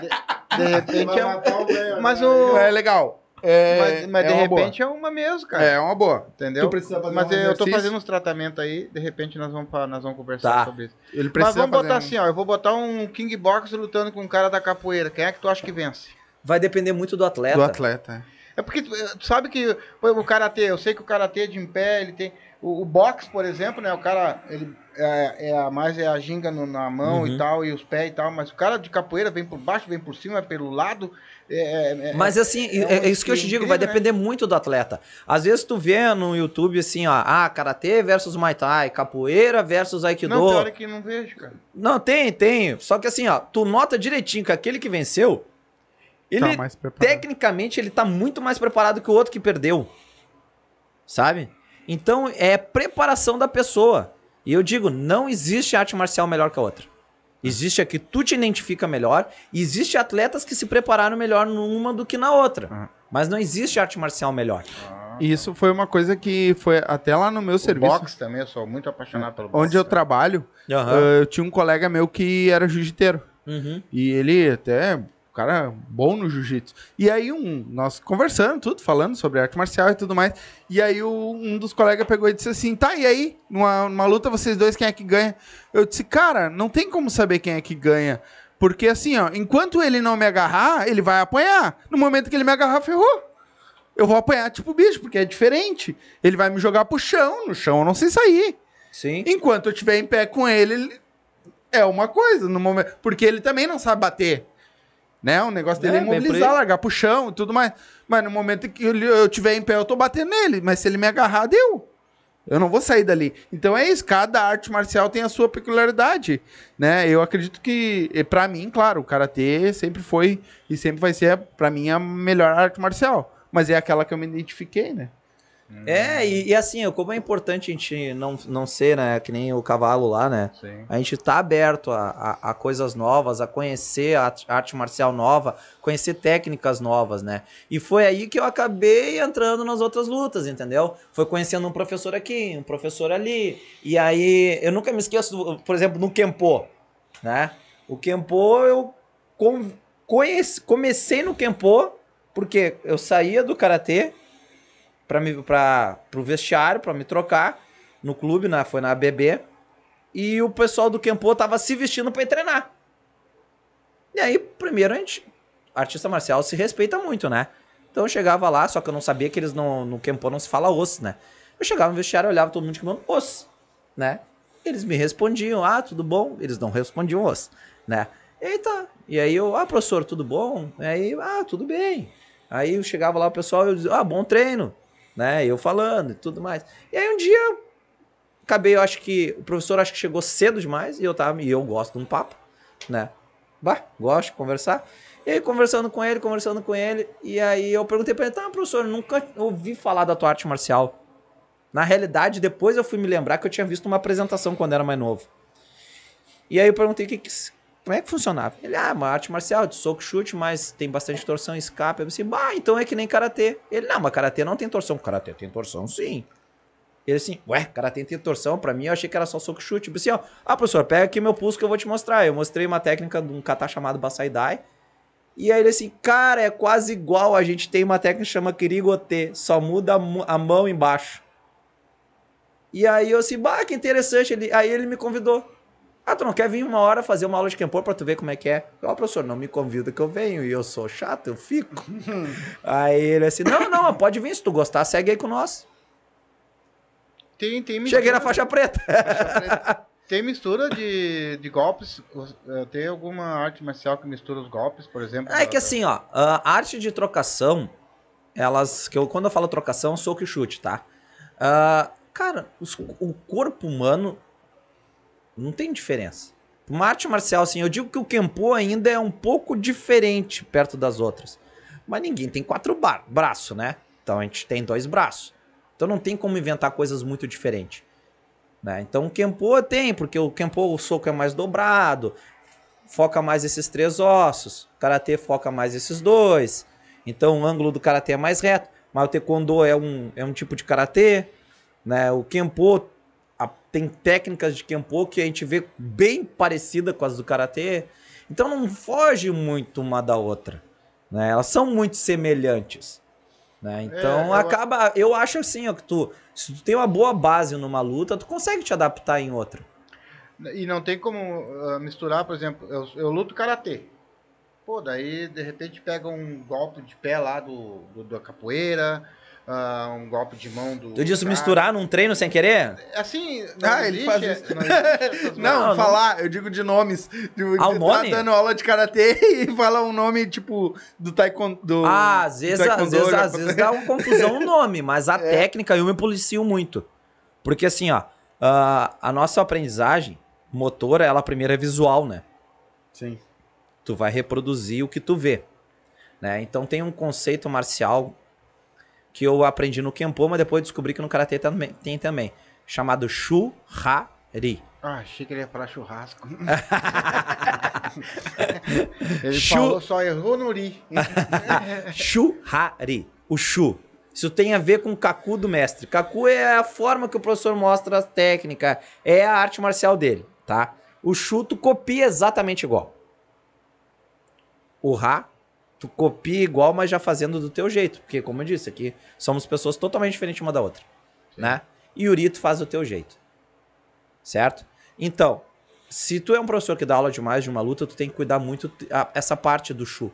Porque se tu fizer uma, tu misturar, teu aluno vai misturar, depois ele vai pro Ra já misturado, fazendo do jeito dele, e quando chegar no Ri, olha a bagunça que virou. Então tu tem que te policiar muito. Eu me policio muito pra não misturar. Eu, a única coisa que às vezes eu dou umas rateadas é que eu troco os nomes. Os nomes, é? Os nomes. Eu sempre tive dificuldade com o nome. Porque assim, ó, existe. porque eu tô, eu tô falando japonês, coreano. Aí tu pega assim, ó, quando eu tenho meu aluno surdo, que eu falava em japonês traduzindo pra português e libras. Três formas de linguagem diferentes dentro de uma aula. Eu saía com dor de cabeça. E eu até falava pros mais antigos, né? Bah, quando Sim. o Gabriel tá no treino, nossa, sai com uma dor de cabeça. Nunca imaginei que tu falar três formas de E linguagem. pensa que deve doer, né? É, o melão é grande, né? Ele tem bastante conteúdo, né? O melão é grande. Sim, por que vocês acham que eu decoro essas artes marcial todas? O HD aqui é 2 tera, filho, né? Nem um- grande, né? Então, assim, ó. ah, como eu tava falando pra vocês, então eu, eu, eu tenho dificuldade, às vezes, com a língua, tá? De misturar uma coisa ou outra. Mas a técnica eu me policio demais. Sim.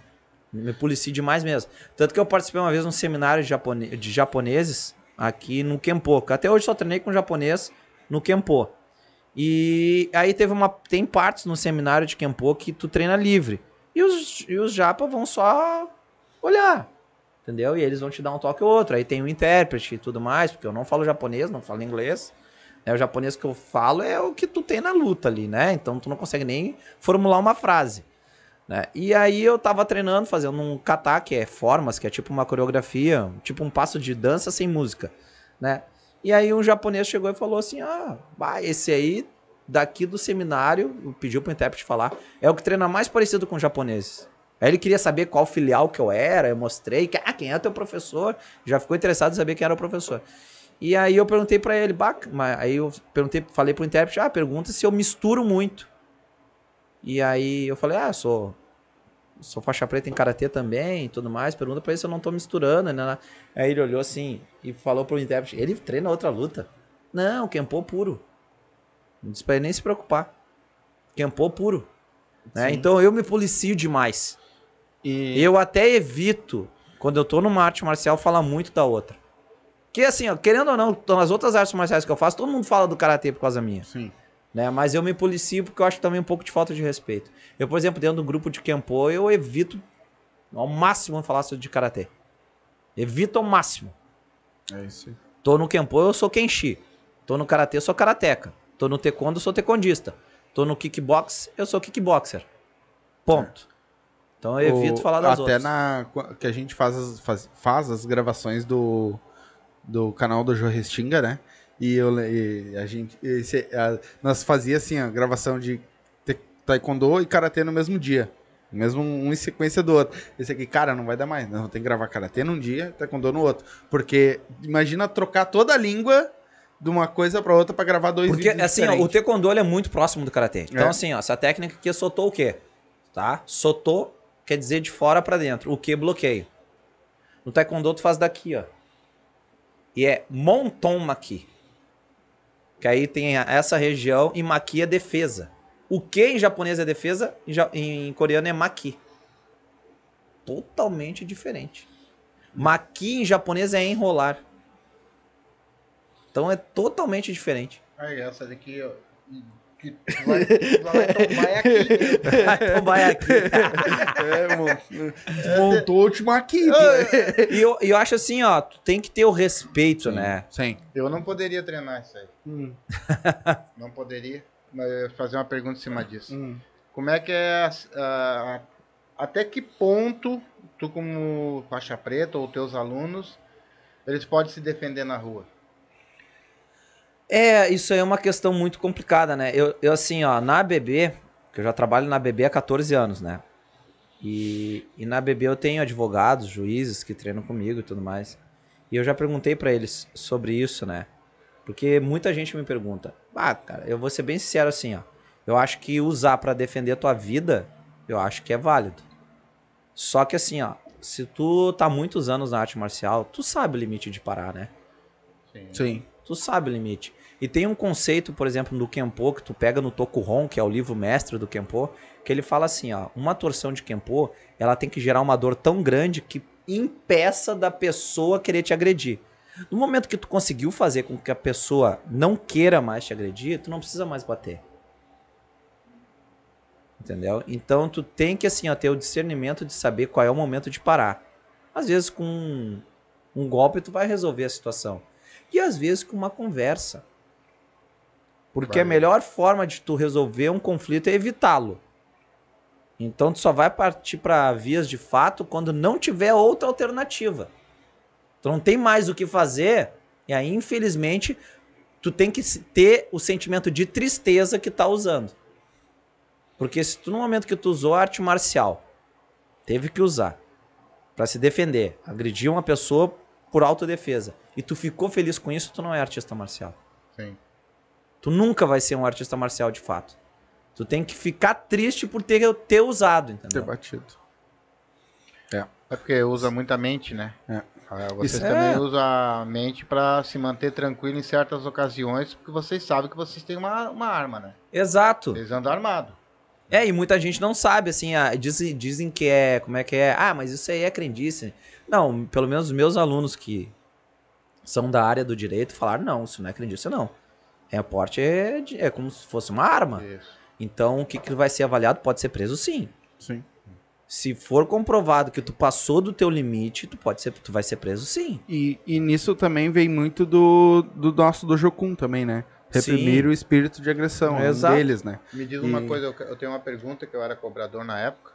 Deixa eu só falar um negócio. Mas tem disso que tu falou agora de não brigar. ah, eu era um cara que eu apanhava muito na escola. Muito, apanhava muito. Ia brigar direto. E aí o pai me colocou no karatê pra me aprender. Lá na época. Aí eu apanhava na escola e apanhava no karatê. Covarde. eu, eu, trabalhava, eu trabalhava de cobrador na época, entrei na Zen ali Uhum. e vinha vindo cinco caras. E isso é um fato venero, tá? Venérico. Fato venero. Vinha vindo cinco caras e mexeram com a mulher. E mexeram com a mulher. E a mulher. Ela, ela era de arte marcial, cara. Porque assim, ó, Uhum. ela se virou e intimou os caras e os caras. E ela derrubou os cinco. Eu ficava na janela com o ficou assim, ô meu, tem um atrás de ti. Ela virava e dava nos. que eu ajudei uma mãozinha pra ela na corrida, né? ela botou os cinco pro chão, cara. Entendeu? Ela poderia ter evitado ou não? Não, cara, assim, ó. se- ah, Cinco contra um, acho que não é, tem cara, é muito que o que assim, ó, fazer, né? Sim, mas é, ela- é que só vendo o lance pra, É. pra, pra poder julgar, É, ela, né? ele- ela, ela tá assim, ó. Ela tá vindo. Porque eu sei que eu tô com os parados, né? Uhum. Ela tá vindo. E os caras chamaram ela de gostosa e coisa e tal. Mexeram com ela. Entendeu? E elas. O que, que é que vocês querem? Por que, que vocês estão fazendo isso? Mais ou menos assim. Não, porque tu é isso, é aquilo. Ela já sentou-lhe a mão nos beijos do um e já. já... É, se foi mais ou menos pelo que tu tá falando, eu acho que ela cometeu um erro aí, né? Ela poderia ter seguido. Entendeu? Não precisava ter parado. Se pra ninguém botou a mão nela, nem nada. Ninguém né? botou a mão, entendeu? Ninguém, ninguém foi pra um algo mais agressivo que fosse contra a honra, contra a vida dela, né? Então, certo é virar as costas sair. Tá, tá Charles, mas. é, Qual foi a tua segunda faixa preta? Foi o Taekwondo ou foi, ou foi o que o lembrar. Kenpo? O que, que entrou primeiro? Não, foi o. o- Não, quem entrou primeiro na minha vida foi o Kenpo, depois do cara. Primeiro foi o judô, né? Que aí Sim. eu parei. Daí depois eu retornei pro judô com 25 anos, Uhum. né? Ah, e conversando com o Sensei Cid no, no Grêmio Náutico Gaúcho, baita sensei de judô. O cara é não só como professor, mas como pessoa, fora do comum. E aí eu conversando com ele só, porque eu terminava o karatê, eu ia pro. Tinha, ainda tinha um pouquinho de judô, você parava na porta pra olhar.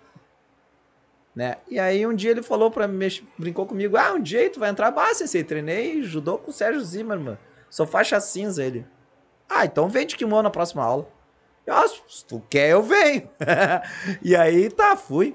Aí fui até a amarela com ele, depois eu peguei a laranja depois, depois dos 30, né? Que aí eu parei, né? Depois eu treinei dois anos com, com o Cid. Foi ele que me conseguiu a ABB. E quando a ABB abriu o departamento de esportes, eles queriam judô e karatê. E aí eles iam atrás de um professor de karatê. E aí o Cid falou: Não, eu tenho um aluno meu de judô que treina karatê, que é professor de karatê. E aí ele me falou: Ah, tem vaga assim, assim na BB, já vou te caminhar tais pessoas, vai lá e conversar. Eu conversei e entrei no clube, né? E aí sim, aí eu fui pro, pro judô, né? Tá, depois eu parei com o judô e aí eu comecei a treinar taekwondo, na Restinga mesmo, né? Que era o marido da, de uma aluna minha. Uhum. E, e aí depois o que aconteceu? Eu tinha um, um amigo meu no Karatê, que a gente arbitrava junto, e depois eu parei de arbitrar, ele seguiu. E, cara, ele teve um probleminha, outro, assim, ele tava meio desgostoso, e aí ele me convidou pra fazer parte da equipe dele de Taekwondo e assumir a galera do Karatê dele lá, né? E aí eu fui, fiz essa parceria com ele, e aí eu treinei Taekwondo com ele, assinava pra ele as, as graduações dos alunos dele. E aí eu me formei preta em Cachoeirinha.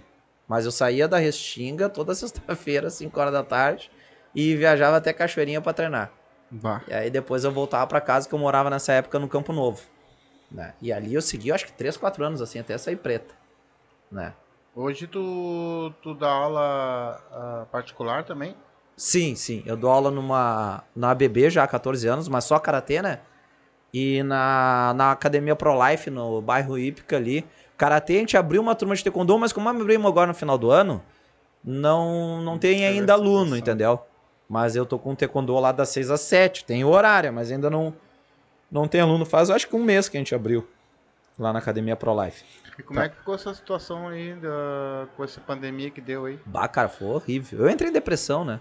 Tu imagina um cara que sonhou a vida toda dar aula pra criança carente, pra ajudar as pessoas com através do esporte, e do nada acaba tudo. É, a Sabe? Não foi fácil. Foi complicado. Eu entrei em depressão. Bom, quem me conhece sabe que eu tava. Eu fiquei três semanas. Três semanas praticamente só cama e banheiro. E quanto tempo ficaram parados total, fechado? Todo esse ano, ano todos pouco. dois anos? Como todo mundo ficou. Nós ficamos quase. Eu não um sei nem ano- te dizer mais. nós Porque eu não faço nem questão de lembrar, porque me dá, já me dá uma tristeza. Mas é como todo mundo ficou. É, nós ficamos um ano e pouco gravando direto também. É. né? Que aí foi quando meio que tu deu uma É. erguida na coisa. É, foi. É. Foi, na realidade, foi o canal do Jô Restinga ali que me Te ajudou tirou da- a, a reerguer. Porque, na realidade, o canal do Jô Restinga, ele começou com o nome de Charles Milkzarek. Isso. Porque a minha ideia nem era ter canal no YouTube. Mas aí teve uns alunos meus da BB, o Gilberto e o Luciano, que eles chegaram assim pra mim, bah, Charles, por que, que tu não faz um canal pra nós? Porque assim, ó, bah, tu passa tanta coisa na, na aula de defesa pessoal, e defesa pessoal é uma coisa difícil de, de, de pegar numa aula ou outra.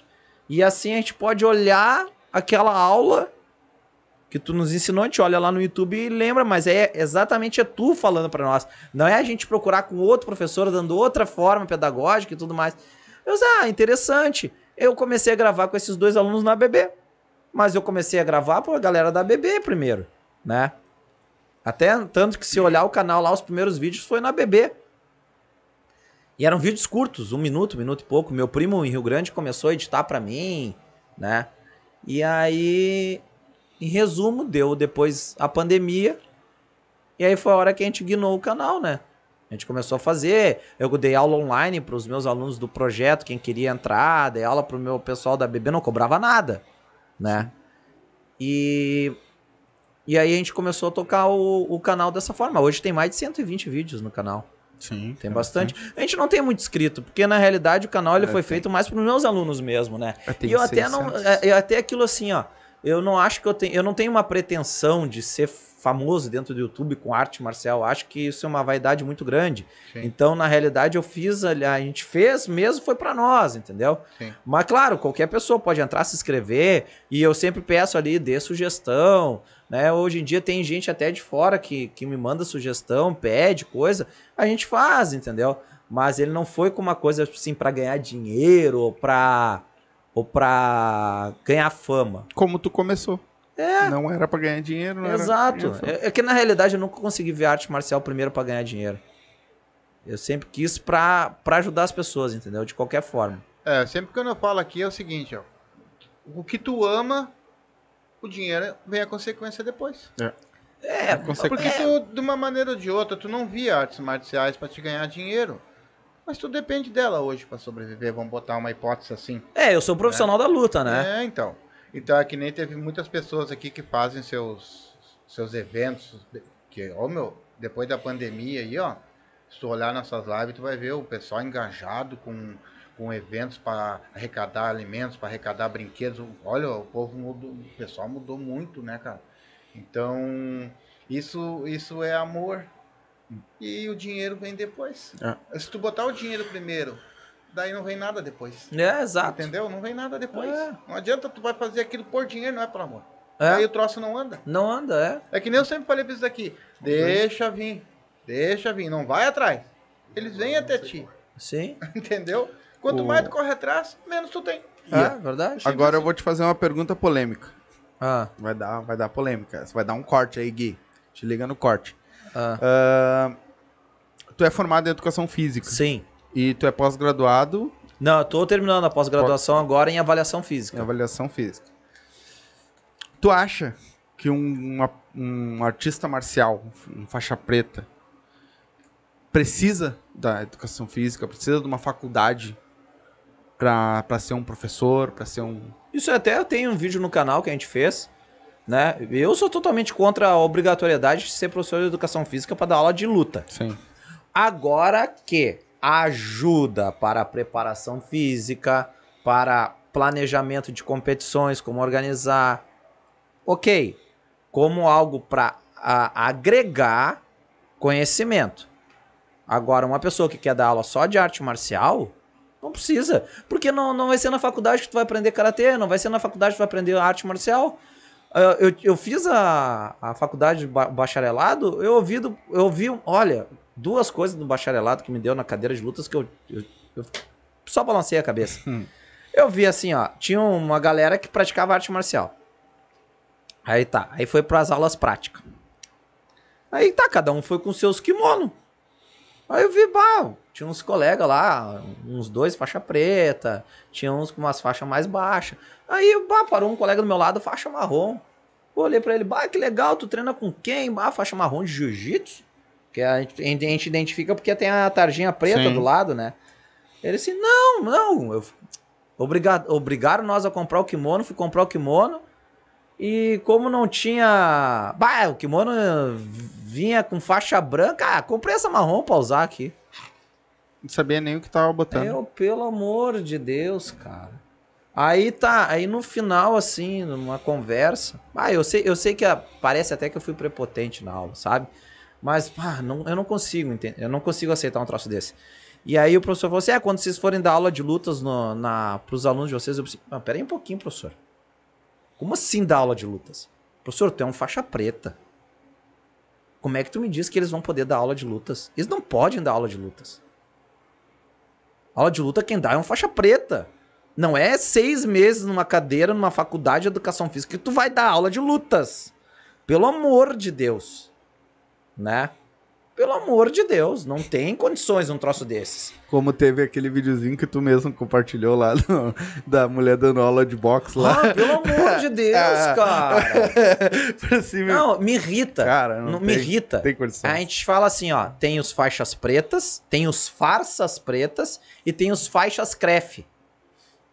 Que é só carteirinha. E tem eu, porque eu, uma, É. teve uma vez que eu, três caras me pararam na rua Hum.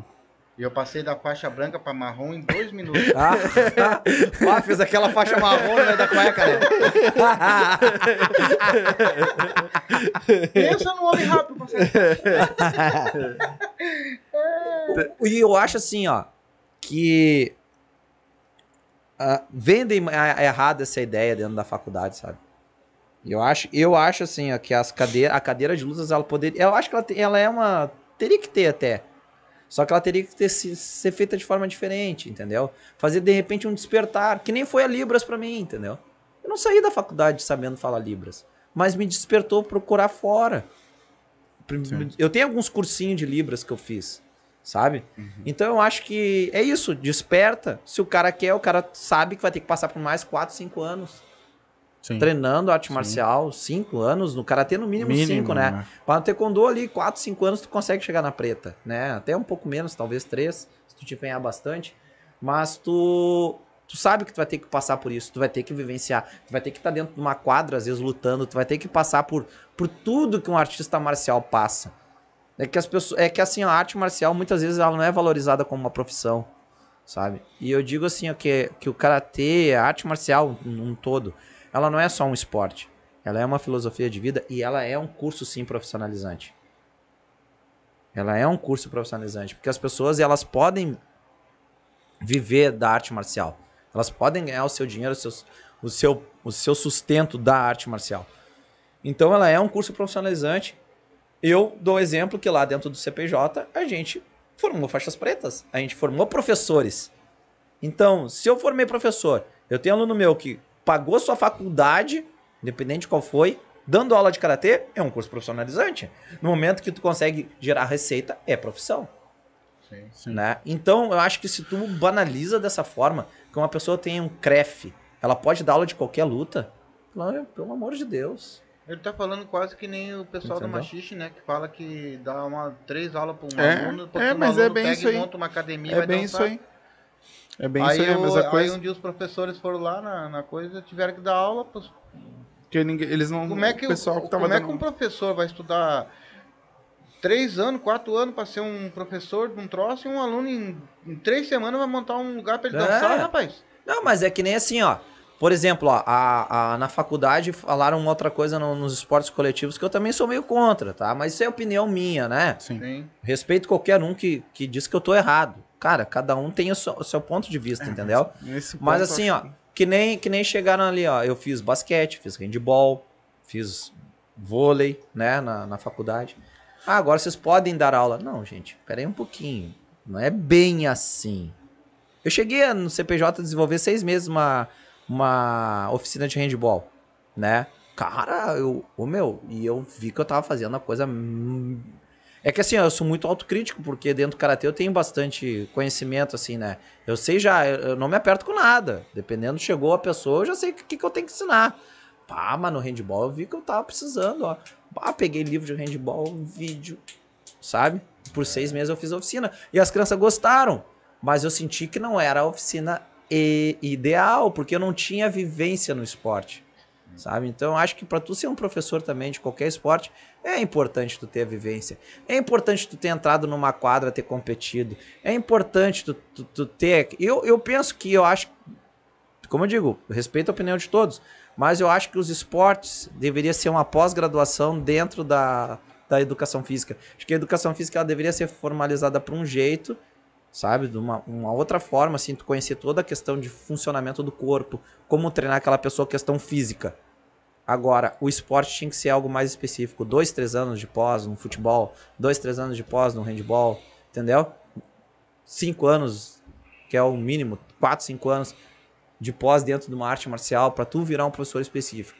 Mas Acho que é uma coisa mais abrangente, a faculdade e depois uma coisa mais específica. mas antigamente, quando, quando era a minha época, claro, né? Na época de vocês, a nossa educação física ela valia a pena. Cara, pra te jogar bola, por exemplo, na, na, na, na educação física, tu tinha que dar 15 voltas em volta da quadra antes de tu pegar, te, te alongar. Eu não vejo mais nada disso. Ah, hoje é os atira-bolinha, né? Ele jogar tira a bola, bola vai- pra cima, vai todo mundo correr lá e que dê educação física. Que dê aquele levante e É. abaixa e corre aqui, corre lá. Mas tu sabe que, é- que é algo assim, ó, isso aí é uma, uma coisa positiva que eu vejo na faculdade. Os professores se preocupam muito que os, os formados, as pessoas que estão se formando, não saiam a tirar bolinha. Né? Isso a gente vê muito essa discussão dentro da faculdade de educação física. Né? Mas, infelizmente, tem profissionais e profissionais. Aí eu penso assim, ó, tu quer ser qual tipo de profissional? Eu acho que primeiro tu tem que te avaliar. Isso, isso tá dentro, dentro da luta. Tu quer ser o que dentro da arte marcial?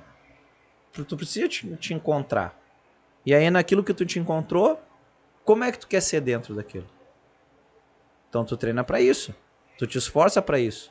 Pra aquilo tu realmente tá fazendo a diferença. Eu quando me identifiquei como, como que eu queria dar aula, que eu queria ter um, um espaço que eu queria, eu fui, eu fui buscar. Entendeu? Então eu digo, quem quer dá um jeito.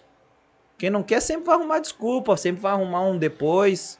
Eu Sim. acho engraçado que na minha época, tu, tu entrava na lembra? escola, daí tu, tu, tu ia pro recreio, por incrível que pareça, tu ia jogar um basquete, por exemplo, tinha um professor. Tu ia jogar um ping-pong, tinha um professor lá te Claro. ensinando. Tu ia jogar um handebol, eu, eu, eu disputei campeonato de natação. Eu disputei campeonato de ping-pong. Ah, vai dizer que Eu tu jogo- matava aula pra jogar ping-pong agora. Matei todo. Eu, jo- Eu matava eu- joguei basquete. Entendeu? E tinha um professor pra, pra, pra ajudar. pra- Sim. Hoje eu não vejo mais isso, cara. Eu, eu acho que tem um professor e É. não tem mais ninguém lá na Ma- rua. Mas eu vou te falar uma coisa, olha só. A, a faculdade de educação física me despertou algumas coisas. Eu gostei muito do handball. Nunca imaginei que eu ia gostar desse esporte.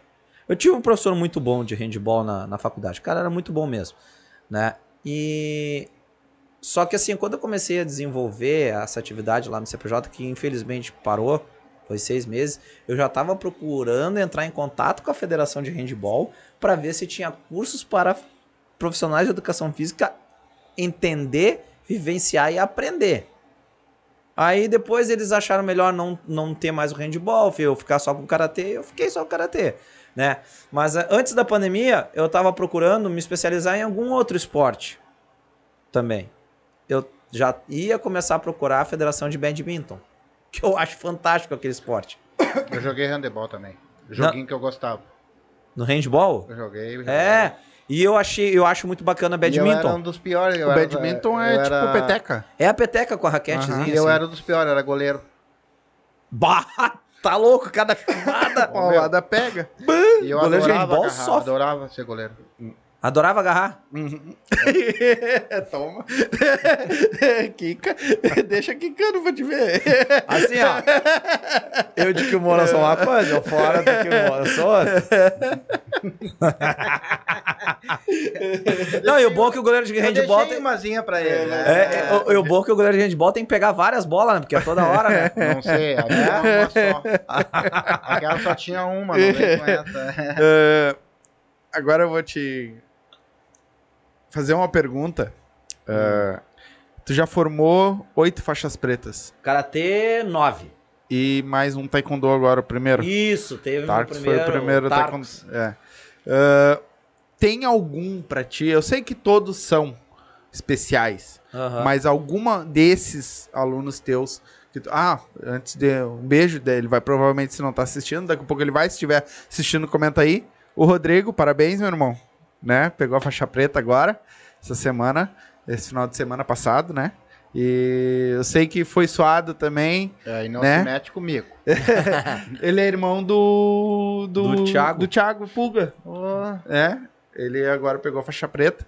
Merecido, muito merecido, porque é um baita cara. E. Mas tem algum pra ti que seja, que tu acha que foi mais especial, assim? Eu Que não- os outros não se doam, tá? Pelo amor de Deus. Não, mas eu não Então- digo, eu não digo a pessoa. Tá? Eu não digo a pessoa, porque assim, ó. ah, eu, acho, eu, eu acho que é, é ruim o professor quando ele só pensa num, num aluno determinado. Mas é, impossível dizer pra vocês que os primeiros não foi o que mexeu. O primeiro, que eu digo que, por hierarquia, Amanda, que a Amanda entrou um pouco antes que a Gislaina. Sim. Mas as duas Se foram as minhas primeiras faixas pretas da minha carreira e elas foram elogiadas pela banca examinadora. Entendeu? Então, quando tu forma teu primeiro faixa preta, vai marcar. Eu, pra mim, todos marcam. Mas o primeiro, mas podia ter sido tu o primeiro, entendeu? Quem tivesse naquela posição de primeiro Sim. seria um- o que mar- mais marcaria. Não é pela pessoa em si, mas pela, pela formação da. Pela formação, tu entendeu? É que nem o Tarcos. Sim. Vai vir outros faixas pretas de taekwondo? Vai, mas o Tarcos vai ser aquele primeiro. Entendeu? Que eu sempre vou, quando, quando alguém me fizer talvez essa pergunta, eu vou dizer, ah, no taekwondo foi o Tarcos. Sim, por, Entendeu? por ser o primeiro. Por ser o primeiro, entendeu? Sim. Claro, apesar que o Tarcos é uma pessoa show de bola, teve um trabalho social com taekwondo na Nossa Senhora Aparecida. É uma pessoa que tem uma visão de inclusão social muito bacana, a gente compactua das mesmas ideias, né? Então me orgulho muito de o meu primeiro aluno de, de taekwondo faixa preta ter sido ele, né? Sim. Mas é aquilo, na realidade, sempre vai ser porque foi o primeiro. Então, eu digo pra ti que foi a Amanda e a Gislaina, com certeza. Né? Sim, por E ser- também quebra aquela coisa, né, de dizer que a arte marcial e, e- e é mais leigo que tem isso, né? Que a arte marcial é coisa pra homem, né?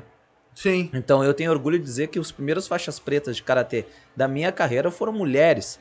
E hoje, dentro da Restinga, porque eu tenho nove faixas pretas, né? Dois da ABB, sete na Restinga, né?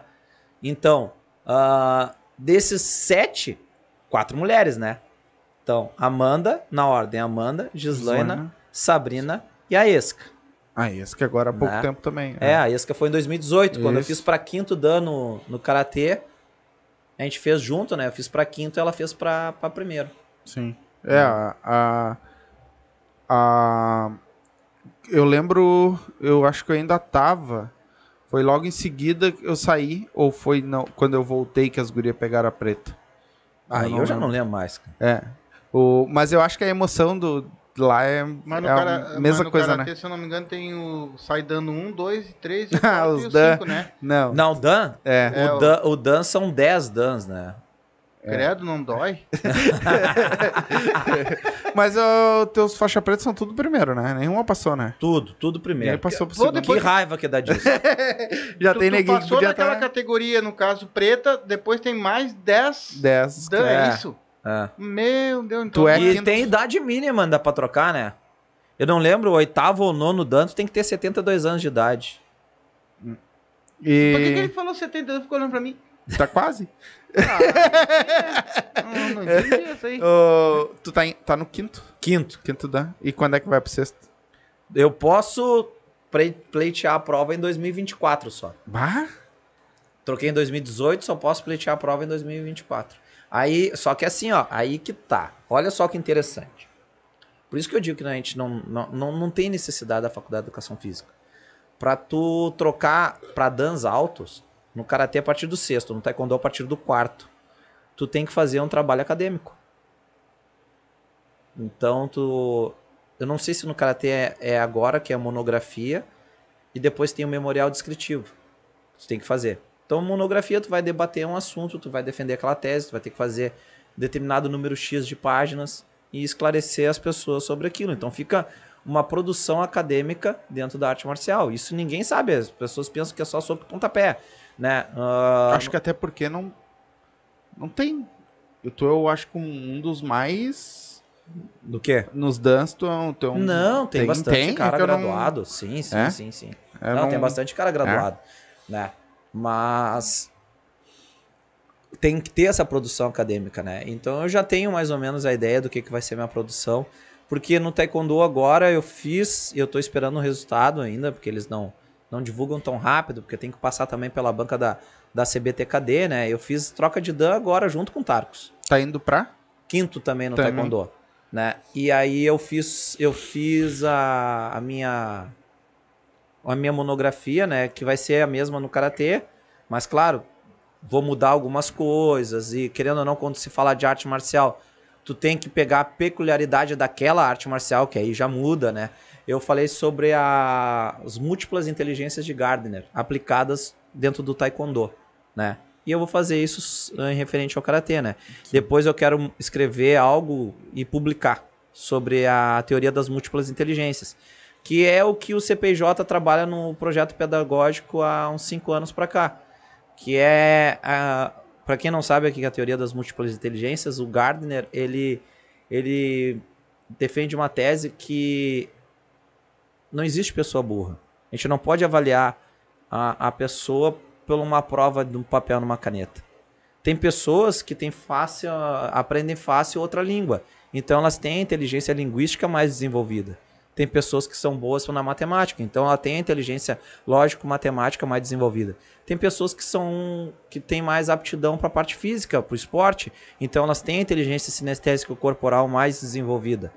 E assim por diante. Então, às vezes, as pessoas pensam que não conseguiram se desenvolver ou não conseguiram vencer na vida. Na realidade, elas não, não tiveram alguém que norteou ela para a facilidade da inteligência que ela tem.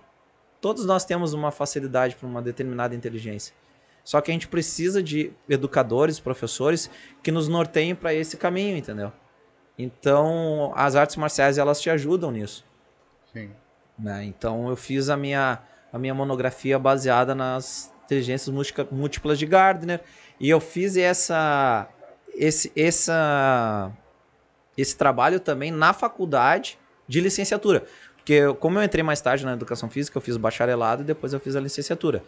Então, bacharelado eu me formei numa faculdade, a licenciatura eu fiz em outra, né? E aí eu tive uma colega na faculdade que a gente fez uh, o karatê baseado nas inteligências múltiplas de Gardner. Só que a gente fez com uma questão mais produtiva para aula. Então a gente teve que fazer planos de aula. E a guria não sabia nem fechar a mão, sabe? E ela me ajudou no trabalho. Não, não me ajudou, é, o trabalho foi nosso, né? Falei Uhum. até errado nisso. Mas ela, ela, ela participou. Ferrenha. Então foi bem na época da pandemia ali que a gente estava fazendo. Ela entrava nas aulas online para entender o que era o karatê Sim. sabe? E aí nós debatíamos muito de como produzir aquele material, né? E eu explicava pra ela, ah, o karatê assim, assim. E ela era muito interessada nisso aí. Então a gente produziu um trabalho muito bacana na, na, na faculdade, né? Que foi o projeto de estágio online, né? Infelizmente foi online. A gente não conseguiu aplicar né, ah, em aula. E aí eu peguei essa ideia, assim, pá, já produzi isso. Ah, vou fazer para ajudar na monografia, né? E agora eu tenho ideias no futuro de escrever coisas baseadas nisso aí. Sim. Né? E qual é o teu plano pra, pra frente aí? Que, que esse próximo ano, o que que tu tem Cara, eu sou uma pessoa muito impulsiva, entendeu? Pede alguma coisa para Papai Noel.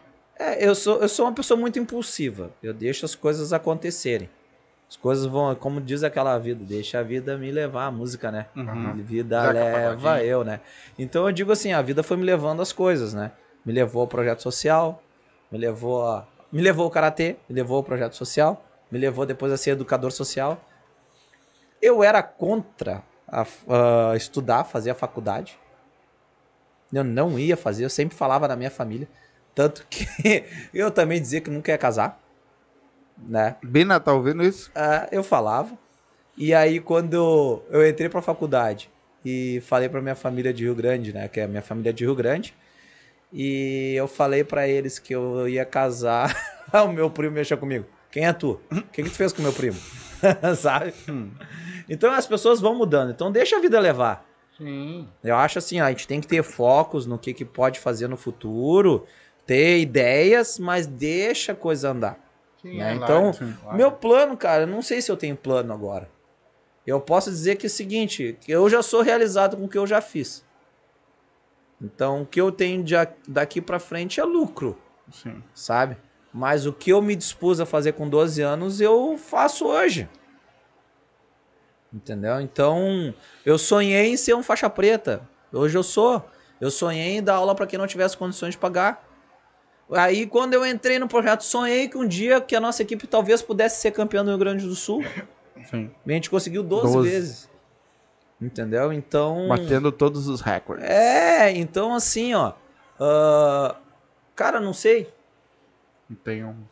Então, porque eu acho que eu. Porque eu não sei o que eu quero do futuro, porque eu acho que eu realizei o que eu queria. No presente eu já tô realizado com o que eu queria fazer. Eu achei que ele ia me dar uma botada, mas ele foi de boa.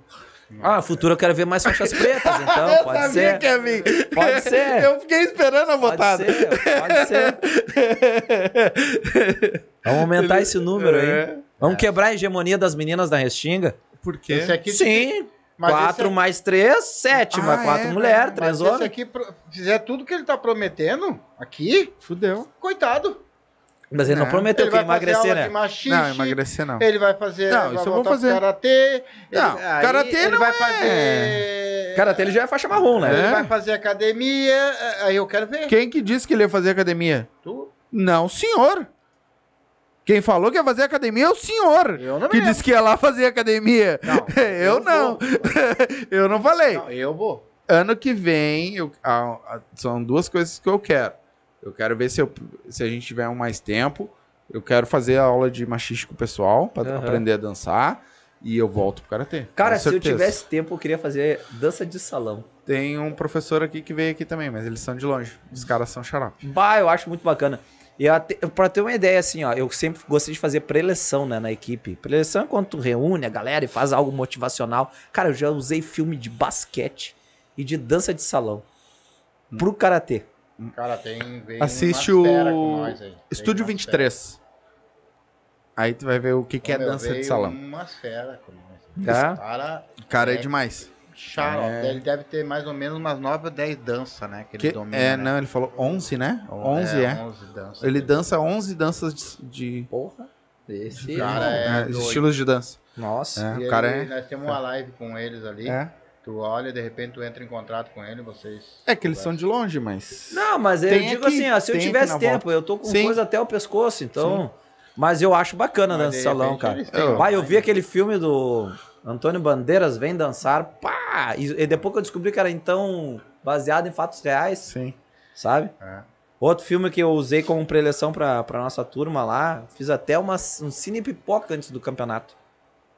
Peguei uma TV grande, levei um bugigão assim na época, botei o Coach Carter num treino para a vida. Né, o que é Azul tu nunca viu. Esse não. Não, e, e até o nosso grito de guerra da nossa equipe é, eu tirei desse filme. Sim. Vocês vão ver esse pelo Do- talento, ver esse pelo força? Não, na Não é realidade, é aquela parte assim que eu falo, da onde somos? Ah, sim. Restinga. Sim. Porque o final do filme ele fala isso, da onde somos? É isso, ritmo. Ah, A quem amamos? Ritmo. sim. O... Eu vou te fazer uma pergunta agora, para nós, antes de nós encerrar. Que eu acho que todo o pessoal da Restinga, todos os teus alunos e os mais, os mais antigos que ainda treinam, ah, deve pensar nisso também. Tu pretende fazer algum campeonato ainda da Restinga? Cara, eu já falo que eu não gosto de campeonato. Tu vê eu trabalhar pra campeonato. Ah, mas agora tu tem nove faixas pretas. Será que. É, eu faço uma pergunta então pra, pra esses nove faixas pretas e pros marrom também. Eu te ajudo. Eu quero ver todo mundo trabalhando parelhinho. Eu te ajudo. Eu, Quem sabe um dia. Eu, Cara, tem. por que o grito aquele? que aí? Pra quê? É uma. Uma forma de energia, Isso, de soltar É forte. que energia. o que é energia vital, né? Então tu aumenta, potencializa. Já foi provado cientificamente, pode ser aumentada a força de 30 até 100%, né? É. Um golpe. Viu? É por isso que a tua mãe grita comigo. Tem que ver a potência, meu. Isso. Eu chego me tremendo todo. É, viu? Charles, eh, vamos-. Já já estamos há mais de um- duas horas aí. É, já estamos quase duas horas já de live.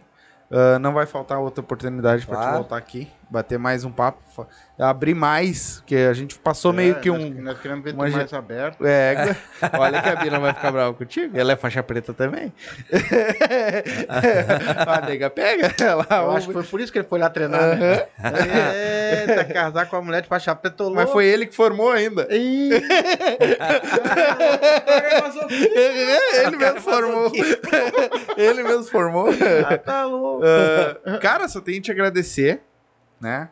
Ah, quero que saiba que o nosso podcast está sempre aberto. Se tiver divu- alguma divulgação para fazer, vai fazer. vai- tenha. Ah, vou. Preciso de, de arrecadar dinheiro, fazer vaquinha e coisa. Manda para mim que eu divulgo aqui para vocês.